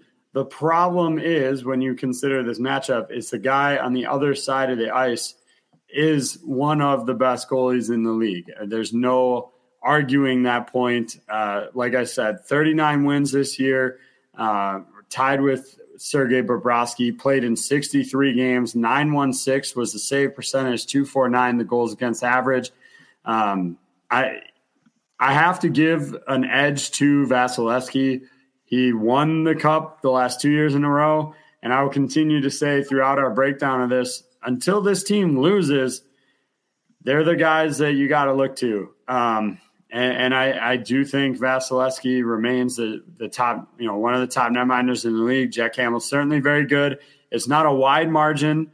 Um, you know, I, I, think it's very close, but I, I, give the edge to Vasilevskiy. Yeah, I don't think there's any disputing that fact, but uh, boy, oh boy, if they give out a nice guy award, in addition to the stats this guy's put up uh, in Toronto, Jack Campbell's become quite uh, quite the star himself, and uh, I know the players are going to play their guts out in front of him. So uh, I expect this to be a very entertaining series. AJ, in terms of the back end, uh, the Leafs they bolstered their blue line, and I say this as a longtime fan of this club, I cannot remember the, the last time they had eight guys that they could move in and out of the lineup on the blue line. It was always something a bit of a search party to fill out three pairings on the back end through any of their most recent playoff runs. And that gives me more hope than anything else, uh, which might be a surprise comment. I don't think you'll hear in too many other quarters. Morgan Rielly leads this offense on the back end. But uh, and he'll be partnered with Ilya Lyubushkin, who's been a bit, a bit of a regulation revelation. He plays a very physical game. That's going to be a big factor in this series because I think that the the Lightning, if I remember correctly, they they are one of the clubs that loves to scrum it up often after face-offs. Uh, uh, uh, whistles are blown rather, and uh, he's a guy that mucks it up physically, Lubushkin and has led this team in in hitting opponents. So I think he's a guy that's going to cause the Lightning forwards to keep their heads up more often than they would otherwise have considered in a matchup against the Leafs. So I think he's got a very key role in this series. And the health of Jake Muzzin also is a is a factor. Uh, he has not been able to complete each of the last two playoff round runs with the Maple Leafs, largely because he plays. Uh, uh, you know, you know what's to the wall uh, in terms of his his uh, approach physica- physically. Another guy that will ramp things up in that sense. And TJ Brodie, a shutdown defenseman with the best of them, is his partner. Then on the third pairing, they've got a pair that have come a long way since Giordano has uh, joined the fold. He's really brought out the best in Timothy Liljegren, and that's your six pack on the blue line. And in reserve, they have Rasmus Sandin and Justin Holl. So a pretty solid looking eight pack in Toronto's side with Morgan Rielly, maybe the signature piece offensively there. Tell us, uh, AJ, what you see on the Tampa side with Victor Hedman and company. Yeah, I mean, I, think it's a pretty evenly matched. You know, you look at at least at offensive production. You know, Hedman at the the top of the, you know, towards the top of the league with 85 points, but uh, obviously, as you as you mentioned, you can't sleep on Morgan Rielly. Had 68 points, a, a fantastic season from him. Um, then you know you look, you got Brodie, uh, you know Holl, uh, Liljegren. They all had right around twenty. You go back over to Tampa, and it's pretty much the same over there. Sergachev with thirty eight. Uh, McDonagh with 26 and, and Jan Rutta with 18. So these are two pretty evenly matched groups. You know, Tampa has the benefit of, uh, of a guy in Zach Bogosian who they can put in. So they probably have seven to the Leafs eight guys that you could shuffle in and out. Um, and and I think you know makeup wise, you've got a couple offensive guys who get power play minutes on both teams. I, I think they're pretty evenly made up and pretty evenly matched. Which takes us to the forwards, AJ, and I think you could almost make the case. Is it a similar story here? I wonder for you. It certainly looks that way to me a little bit. I'll begin again with the Leaf side of things, and I'll ask you to come come back at me with the, the Tampa side. But on the Toronto side, you're looking at a team that's led by the NHL's leading goal scorer. And I haven't been able to say that in a long time with any consistency, other than the last two years, thanks to uh, Auston Matthews' outstanding goal scoring efforts in that regard. But he's uh, ably supported by a couple other guys who reached the 30 plus mark overall. Mitch Marner had a career high 35 goals, and Willie Nylander career high 34. The career high narrative is one that you think uh, realize often when you look at what the Leaf players did this year. Michael Bunting chipped in with 63 points to lead all rookies. Don't know how that rookie race is going to turn out because uh, people are criticizing the fact that he's a 26 year old rookie and maybe shouldn't be in the running for that. But first year player in the league led them all in scoring in that regard. John Tavares continues to do what John Tavares does. That's a point per game in his career. He was 76 and 79 games played. So uh, the signature guys, the big dollar guys, all delivered this season. Alex Kerfoot had a career high with 51 points as well. But it's two guys uh, that I'll mention now that could really keep, a, play a key role in depth scoring. That's Pierre Engvall and Ilya Mikheyev. Mikheyev particularly ticketed for a second line role to start series, and Kerfoot gets a first line assignment. That could be sneaky good DFS value among those forwards. And then they got a whole host of defensive specialists, including David Kampf, whose name you'll hear a lot. If the Leafs have some success in this series, he'll play a key role with defensive zone faceoff starts, uh, a big part of his resume of success this season. Yeah, on the Tampa Bay side, it, it is a similar look, um, but I, I, don't think it quite stacks up to where Toronto is. You've got Andre Palat, Steven Stamkos, and Nikita Kucherov on that top line. Very similar, but obviously Matthews having an, an outrageous year this year with his his sixty uh, you know sixty goals. Um, Brandon Hagel brought in from Chicago with Anthony Cirelli and Brayden Point, and then Nick Paul brought in um, from uh, Ottawa on that third line. Um, I, I, think it is a very similarly structured group. I think where it tips is that third line because you have, you know, Willie Nylander on that that third group for uh, for Toronto. Now maybe they move him off, you know, move Kerfoot around or, or Ondrej Kase, maybe move him back. Um, and then the depth guys that they can add into the roster. Look, they're going to scratch Jason Spezza tonight and the guy's got you know two goals and two assists in his last five games. Uh, that's a pretty good player to be scratching right now, and I, I, don't think Tampa has quite that same level of depth. Obviously, Wayne Simmonds adds a ton of physicality. Um, so I, while I like Tampa's group here, um, you know I think maybe you have to give a bit of an edge, at least on paper, to to Toronto with um, you know kind of a little more top heavy, a little bit deeper down the middle with Tavares as their number two. Um, but uh, again, a pretty evenly matched group.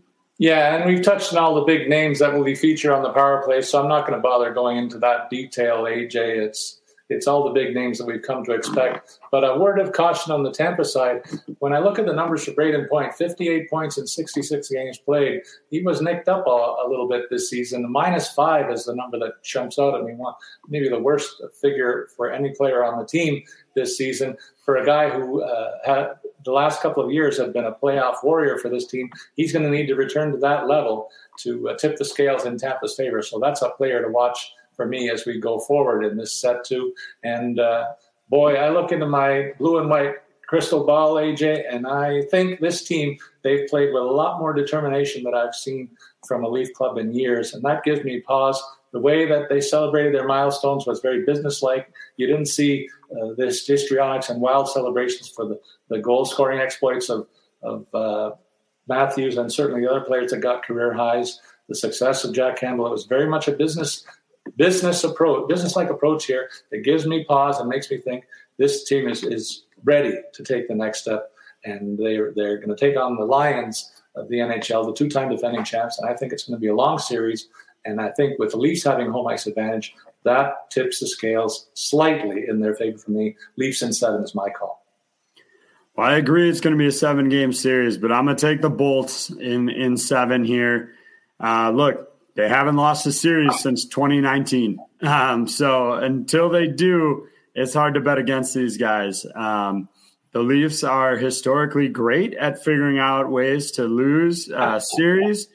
And so for me, I'm just playing the odds here uh, and, and going with Tampa in seven. All right, partner. We jump to Carolina and Boston, and uh, boy, the regular season with this these two teams was a bit of a wop, wipeout for for the Bruins. They got slaughtered over three games in, in this set too, and uh, the goal scoring was 16 to 1 in favor of Carolina. And when you look at it, the most lopsided head to head that we see on the ledger of any of the series. But in game one tonight, a lot of people are, are a little nervous for Carolina because of the situation in net, AJ. I'll let you talk about that in a second. But Freddie Andersen won't play, it looks like, to start this series. And that changes the game. Uh, in terms of the special teams, the net power play for the Hurricanes, 20.7%.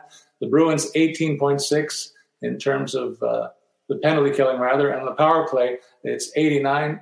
Sorry, I got it backwards. 20.7% on the power play, 18.6 for the Bruins. Net penalty killing is 89% for the 89.5% for the Bruins, and the Hurricanes at 83.2%. So the Bruins are a team that we think about uh, the power play that they have, and you expect them to be better than they showed at 18.6. I think they've been without Pastrnak for stretches of the year, and uh, was missing a few t- uh, sometimes during the year, so that impacted those numbers. And the fact that they don't have uh, too many options behind the frontliners here that they can count on uh, depress those numbers. But in a short series, I look for the signature names to buoy those numbers considerably. So. Uh, what's your thought on on the goalie mix here uh, for both clubs, and an update on Freddie Andersen if you got one? Yeah, I mean the the story of this is going to be untested. I think is the way to to put this. Linus Ullmark has never played in a playoff game at, at the NHL level, so this will be a first for him when he starts. Um, six years with Buffalo will do that to you. Um, on the flip side, Antti Raanta will start for Carolina at least for game one. That's all that we've had Freddie Andersen ruled out for so far. Um, and so Raanta will make his first start uh, in a NHL playoff game. He has appeared in five others in relief over his career, so not a ton of experience here from either guy. Um, I just have never had a lot of faith in Antti Raanta. Injuries have been a problem for him throughout his career, including this season. He spent time uh, on the injured list this year as well. I'm talking about a guy who's never, who's uh, once put up 20 wins in a season. Um, but you know, on the flip side, like I said, Linus Ullmark, not a ton of experience for him either. He had, you know, the time in Buffalo is hard to hold against a lot of guys. Many years that they struggled playing with Boston this year, 26 wins in 41 games. He's got uh, really a career best goals against average at this point. Um, so you know, and the the depth option here that that if Boston wants, they can go with Swayman he had a decent season as well 23, 14, and 3, three shutouts there. Uh, so Boston has that alternative option. I don't think uh, Carolina is going to go to their backup goalie anytime soon. Um, now, obviously, things change if Freddie Andersen comes back. So it's going to depend on how long he's out. Um, but as it stands right now, I think I would give the edge to Boston, I just have very little faith in Antti Raanta as a long term, uh, you know, solution and goal.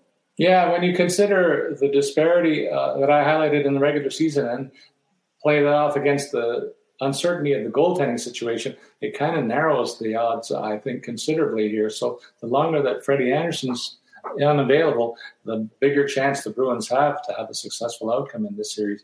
In terms of the players that they'll be putting out in front of their goaltenders, let's go with the Bruins first. They have relied heavily on Charlie McAvoy for a couple of seasons to be the main offensive piece, but he got some help at the trade deadline with the arrival of Hampus Lindholm.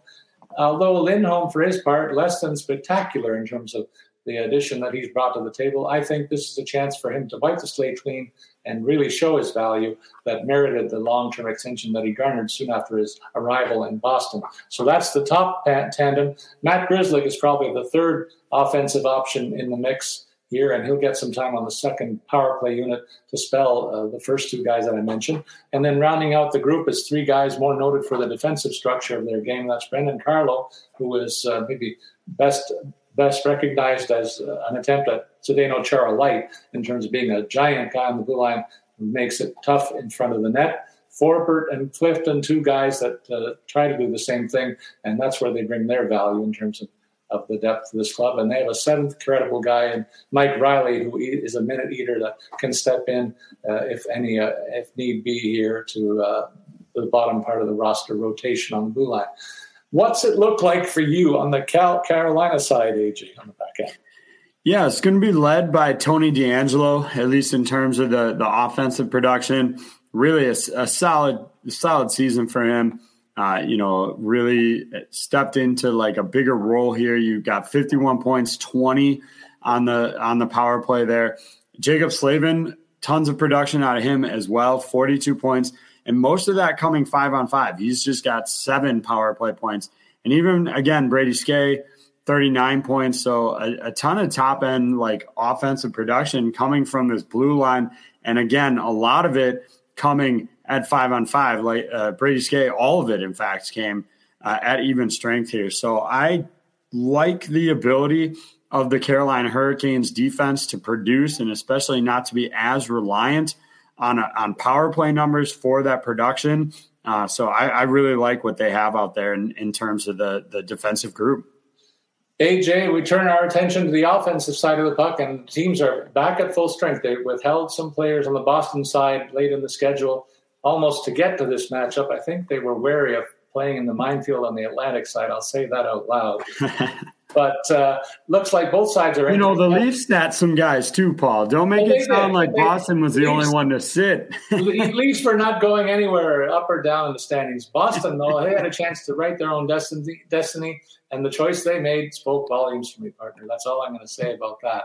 But uh, I still hold out hope that somehow our two teams can match up in these playoffs, and I'll say that too in this in this segment. But uh, in terms of the way that uh, Carolina li- lines up uh, look at they've got a lot of talent on this team offensively. Aho, Teravainen, Svechnikov, three guys that will, you'll be seeing on the power play unit there that led this team in offense. Aho, their signature offensive piece. They had their way with the Bruins in the regular season. That tells me that their skill was too much for Boston to handle, at least in those head-to-head matchups. And it's that that's going to have to be the deciding, determining factor, a determining factor for Carolina's success in the series. They're looking for more out of Max Domi since he came over, not doing too much in terms of offensive contribution yet. He's there on the second line, and this is a very key playoff for him. I think he's got a chance to determine the how many zeros are after or how much money he gets in his next contract. Let's say in total, uh, he's done very little to merit uh, a return at the same salary that he's coming off of this season. I'll say that. He's got a chance, though, to play alongside Vinny Trocheck on that second line and Teravainen in what should be a formidable unit. They've split things up a little bit offensively, with Teravainen playing off the line with Aho. Instead, they've got Seth Jarvis in the mix. He represents very solid DFS value, uh, low end value, low cost value, as long as he's partnered with Aho and Svechnikov in this setup. The third line is an interesting one for me because Jordan Jordan Staal will get a lot of those defensive zone starts, but don't sleep on this guy as an offensive contributor. AJ, you know that full well uh, from his time in Pittsburgh. He's going to be partnered with Nino Niederreiter, who had a breakout campaign for the Carolina, and they round out that group with Jesper, Jesper Fast. Pretty nice look among the top nine guys here. It's also worth mentioning a 10th forward in Martin Necas, who's played anywhere from first through fourth line, and it's and gets a look on the power play. So if you're looking at a late round pick and a flyer, Necas could fill that bill for me. Um, what say you about the opposing Bruins and their depth at forward? Yeah, I mean it's it's that group that we pretty much expect, right? It's the um, the perfection perfection line still not all together. They play together on on that power play, Marchand, Bergeron, and Pastrnak, but they've been continuing to roll with DeBrusk in that first spot. That gives him Pastrnak with Haula and Hall on the second line. Uh, Frederic, Coyle, and Smith make out or round out the top nine here. And I think for me, you know, Pasta, they have the ability to move them. If they need a goal, they can slide them right up to that top line um, and basically recreate their power play essentially on, on at even strength here. Um, I think it's you know it's tough to match up with Carolina. They they're very deep. I do think they're a slightly deeper forward group, um, especially when you talk about the fact that you know Kotkaniemi, Necas, and Martinook at at times during their career have played top nine, top six roles. That's certainly not the case in, in Boston. You know, um, they're they're not quite as deep, in my opinion. Although they do have a very solid veteran fourth line, just maybe not quite as offensively talented as some of the other groups. So um, I, I, think they match up well. Uh, I, if I have to pick an edge, I maybe go Carolina, but if you ask me again in another five minutes, I might go Boston. It's that close. well, I'm I'm leaning Carolina offensively, but uh, you can't discount how dominant the, the top line for the Bruins can be. And if they get you into that grinding physical game, uh, a lot of players can jump up and bite you if they can keep it close. It's just if they can keep it close is a big part of it for me. In terms of players to watch for on the power play, of course, for Carolina, DeAngelo is a power play linchpin on the back end, driving things, and he'll play alongside Aho, on, who's probably the puck mover uh, setting things up offensively in the offensive zone, much like Mitch Marner in Toronto. Teuvo Teravainen, Trocheck, and Svechnikov on the first unit. Seth Jarvis, Kotkaniemi, and Nino Niederreiter on the second one. And Jaccob Slavin is a guy worth mentioning too, AJ, in terms of defensive depth and scoring from the back end. A guy who's had a very nice season, and he slots in as the defenseman on the power play on the second unit alongside the aforementioned Marty Necas. For them, on the Boston side, of course, the perfection line is going to be the unit that is featured on the power play, and you look for them to to kind of tip the scales in Boston's favor whenever they get that chance. Partnered with them and McAvoy, another player to watch for is Taylor Hall, who has fit in very nicely with Boston. Made a smart choice re-signing there, in my opinion, to uh, re reignite his career. And uh, a guy also who's done a very nice job, maybe coming off almost being traded by this team. Uh, his request is Jake DeBrusk had a career best year in terms of goal scoring. He factors into the offense on the second line, but also as a top six winger here. And Charlie Coyle is, going to be a key driver of the second scoring line and the second power play unit here as well. Matt Grzelcyk, I talked about him, and Ham, uh, Hampus Lindholm, they'll be the guys that factor in as the defense pairing on the second unit.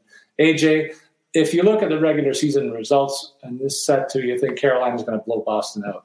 But missing Freddie Andersen, tightens things considerably. How do you see it playing out, buddy?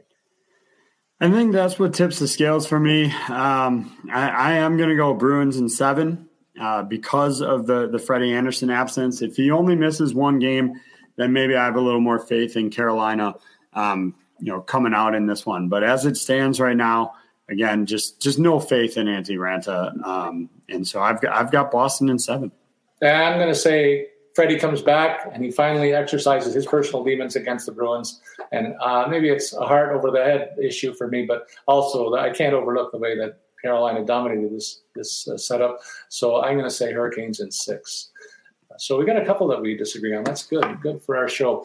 AJ, the final series we're going to look at is the one that's probably nearest, obviously nearest and nearest to your heart, but I think you're nervous based on what I saw in the regular season between the Rangers and Pittsburgh and uh, a, certain situation in the Nets for the Penguins that you'll dive into shortly. But allow me to recap for you, as painful as it is, pretty one-sided regular season head-to-head matchup between these clubs. The Rangers winning three to one and outscoring the Pens eleven to four on the year. In terms of the special teams, and net power play, the Rangers twenty four point three, and I was stunned when I saw this number. AJ, the Pens only sixteen point nine, considering that they feature some some of the best uh, players in the National Hockey League on that power play unit. That power penalty killing a lot tighter. In fact, it's a coin flip here, both in the 85 to 86 percent range. But that disparity on the power play was a shocker for me. And uh, I'll begin with your rebuttal to maybe those comments and uh, the power play, and then uh, slide us into the goalie story and uh, the injury situation that the Penguins are dealing with. Yeah, I mean they they have um, you know Malkin was out for a good chunk of the season. That certainly didn't help the last several years, the Penguins have been uh, pretty bad at giving up shorties. Um, so that's certainly part of the problem there as well in terms of net PK. Um, the you know the regular or net power play rather the regular power play numbers aren't great. It's twenty point two, but yeah, when you switch from you know power play percentage to net power play percentage, that's a pretty significant drop between the two. Um, in terms of the net minding, Paul, you mentioned it. It's going to be Casey DeSmith at least for the first two games here. Um, Tristan Jarry out with a, a, a, broken foot. And so, yeah, it'll have to be Casey DeSmith to carry the load for Pittsburgh. Meanwhile, the Rangers will have uh, Igor Shesterkin, whose name uh, you know, will probably be among uh, contention for for the Vezina here at the end of the season. Even though he didn't play quite as many games as some of the other guys at the top of this list, uh, his save percentage uh, leads the way at nine, you know, nine three five, and and so you've got a guy who's established and set going up against a backup. Uh, not exactly a recipe for success for the the Pittsburgh Penguins here. Well, uh, on the blue lines for the respective clubs, AJ, that's where uh, we'll take it next. And I'll start us off by looking at the Rangers blue line. I'll get you to talk about the Pittsburgh depth chart exclusively here because I know you're so well versed in it. But on the Rangers side, Adam Fox is a guy who has been in the discussion for top scoring defenseman and maybe the best uh, defenseman category for the James Norris race. Had a, a great year and uh, led the team back from the back end as well, with his numbers totaling 74 points on 63 assists and 11 goals. A plus 18 tells me that he's pretty good in his own end as well. And in terms of the rest of the the pieces that the Rangers will surround him with. Ryan Lindgren is his, his on ice partner on a regular shift and uh, defers to him in terms of the offensive side of the game. On the second unit, they have two credible guys that can carry the mail offensively, and they play a tough game defensively too. I'm talking about young K'Andre Miller and then Jacob Trouba, a veteran of the NHL, who's kind of rediscovered his offensive game this year in New York to be maybe considered by me the second most valuable offensive producer from the back end. And then third pairing guys, they brought along Braden Schneider, who, for my money, was a, a great pickup by them in the draft. And he's come along steadily, if not spectacularly, but I think he's going to be a key part of this back end for years. And he gets a real taste of it now as the third pairing guy alongside Patrick Nemeth. But behind them, they have guys like Justin Braun and Jared Tinordi, who have played in the NHL before, even Libor Hajek. So they've got a bunch of players to choose from on the back end. But if you're looking for offensive pieces, I think you can figure on the top four being those guys Lindgren, Miller, and Trouba, all behind Adam Fox. Well, on the Penguin side, it's it's really a two man show. You've got Chris Letang, obviously at the top. He continues to be on top of his game. 68 points this year in, in 78 games. He quarterbacks that number one power play unit with Crosby and Malkin and Guentzel and Rust. Um, so really, uh, uh, you know, some good opportunities from there. The breakout guy this year has been Mike Matheson, 31 points. That's a career high for him. 11 goals, also a career high. Um, so really has has found uh, a really solid offensive side of his game. Part of the problem that Penguins have right now is uh, really that other pairing, that Marcus Pettersson, John Marino pairing. It hasn't been great offensively. It gets moved around a ton in front of the net. They're just not, you know, physical enough, at least so far this season. Um, and I wouldn't be surprised if we see some Nathan Beaulieu if he's cleared to play. Um, he he would add a much more physical aspect to the game. Mark Friedman could be in the mix there as well. Um, the one guy I would be shocked to come out of the lineup uh, would be Chad Ruhwedel. His numbers have just been solid, just defensively solid. Um, he's not an offensive guy for them. 13 points this year, which is actually a personal best. Played in 78 games, which is well above any mark that he set in a previous season. 44 was his previous high, and they just put him out there night after night, and he's he's very solid there. You look at the plus minus; it's only a two, but you're talking about a guy who's playing 15 minutes a night not getting any power play opportunities, not really offensively uh, talented. So, um, you know, having a positive plus minus there is is is really good for him. So, uh, I would expect maybe we'll see uh, Pettersson or Marino scratched at at some point here. Um, and but yeah, similarly to the Rangers, there are some top guys that can produce offensively, um, some good shutdown guys. But I think I have more questions about some of the deeper options here for the Penguins uh, blue line than I would about the Rangers. Yeah, I agree with you. A slight edge goes to the Rangers for me just because of the, the option that they have and the high end uh, opportunities for three different players that bring the mail for them. In terms of forward ranks, it's a little tighter uh, in terms of the comparison, and that's because of the star power of the Penguins. I'll let you talk about the forwards in a sec, but from my side, uh, we look at uh, for my side, the Rangers side, Mika Zibanejad. My side, I see how it is, Paul. I see, I see. Cheering for the Rangers.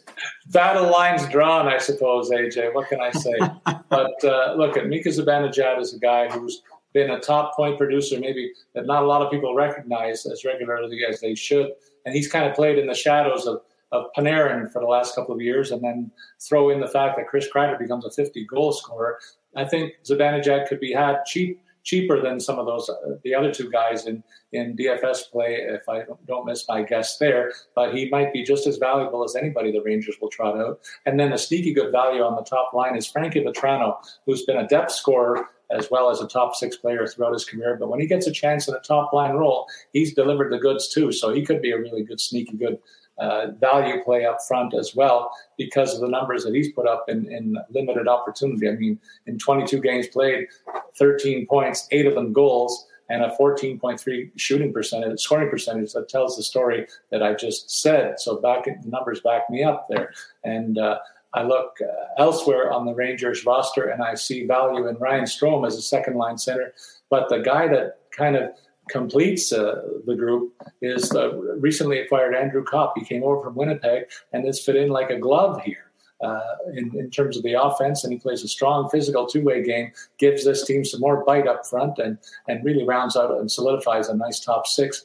That afforded them uh, to back off on the minutes for uh, Alexis Lafreniere, who was uh, shown flashes of that number one uh, overall draft status from a couple of years ago, but he's now maybe more properly lo- located in a third line role alongside opposite uh, Kaapo Kakko, another guy who was a high end draft pick, uh, looking for the kids to, to, drive that third line around Filip Chytil, who uh, centers it. So nine credible offensive pieces on the back end for the Rangers. And uh, how are the Penguins going to oppose that up front, AJ?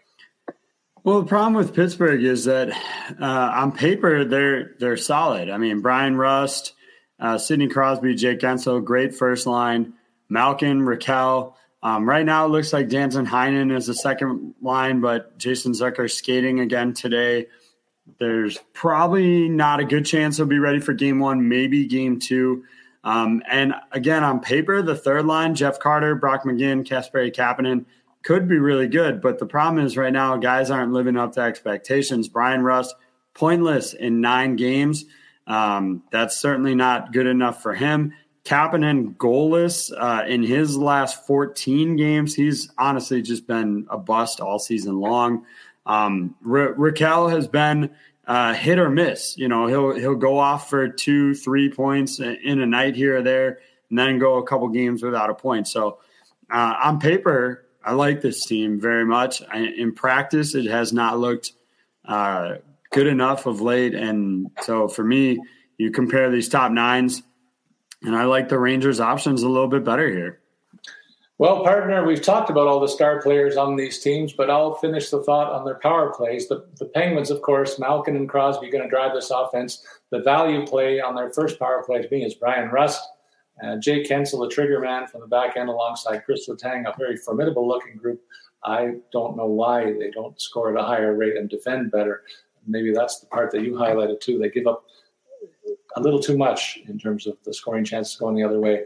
Keep an eye on Jeff Carter, the way that they use him too. He'll float in and out of, of the scoring uh, opportunities around this team as well. Rickard Rakell, I have to say, a bit of a disappointment for me. AJ, you're free to argue that point, but he's another guy that, that should be helpful in this offense and could be a, a dark horse contributor for this club in the postseason. I suppose if Penguins have Penguins fans have any higher hopes than uh, than you've espoused so far. I think you covered the the Pittsburgh side very well in total. But now it's time for me to ask the difficult question of you. How do you see this series playing out? Yeah, unfortunately, I don't think it's going to go well for for my Penguins. Uh, I hope I'm wrong. I, I, will obviously be cheering for the opposite to be true. Um, but if I have to look at these teams straight up and, and assess where they're at, I think the Rangers in six makes a lot of sense. Um, I, you know, it could certainly be sooner, could be a little bit longer, um, but I do think the Rangers are going to come out on top of this one, regardless of how many games it goes. But six is my guess. Well, AJ, we went a little long on this segment, but we always do. This is the longest episode we do every year, the first round NHL playoff preview. So we will dispense with the DFS uh, component this week. We'll bring it back the next time when we go into the second round and have a different focus on DFS, which will probably involve stacking with fewer teams involved. But uh, we've covered the eight series. We've done it live for the first time ever. There were a couple of bumps the, along the road, so excuse me for that. But uh, partner, I'm looking forward to the game starting tonight. Any final thoughts before we sign off? No, let's, uh, as the famous saying goes, let's do that hockey. All right, I'm with you, and I'm excited to keep the sweater on and head down downtown Toronto to see first game in that series. And uh, I hope my boys don't disappoint me tonight. Please, God, give me a break. in any case, that wraps up our look around the league and uh, the, the first round playoff preview edition of Puckcast with Statsman and AJ. RotoWire signature NHL hockey pod. In the meantime, as always, please remember to send your comments or questions on Twitter. Follow me, Paul Bruno at Statsman22, and you can follow AJ at AJ Schultz24. As always, we invite you to listen to the podcast to get our tips to stay out of the competition in your fantasy hockey planning and research. So long, everybody.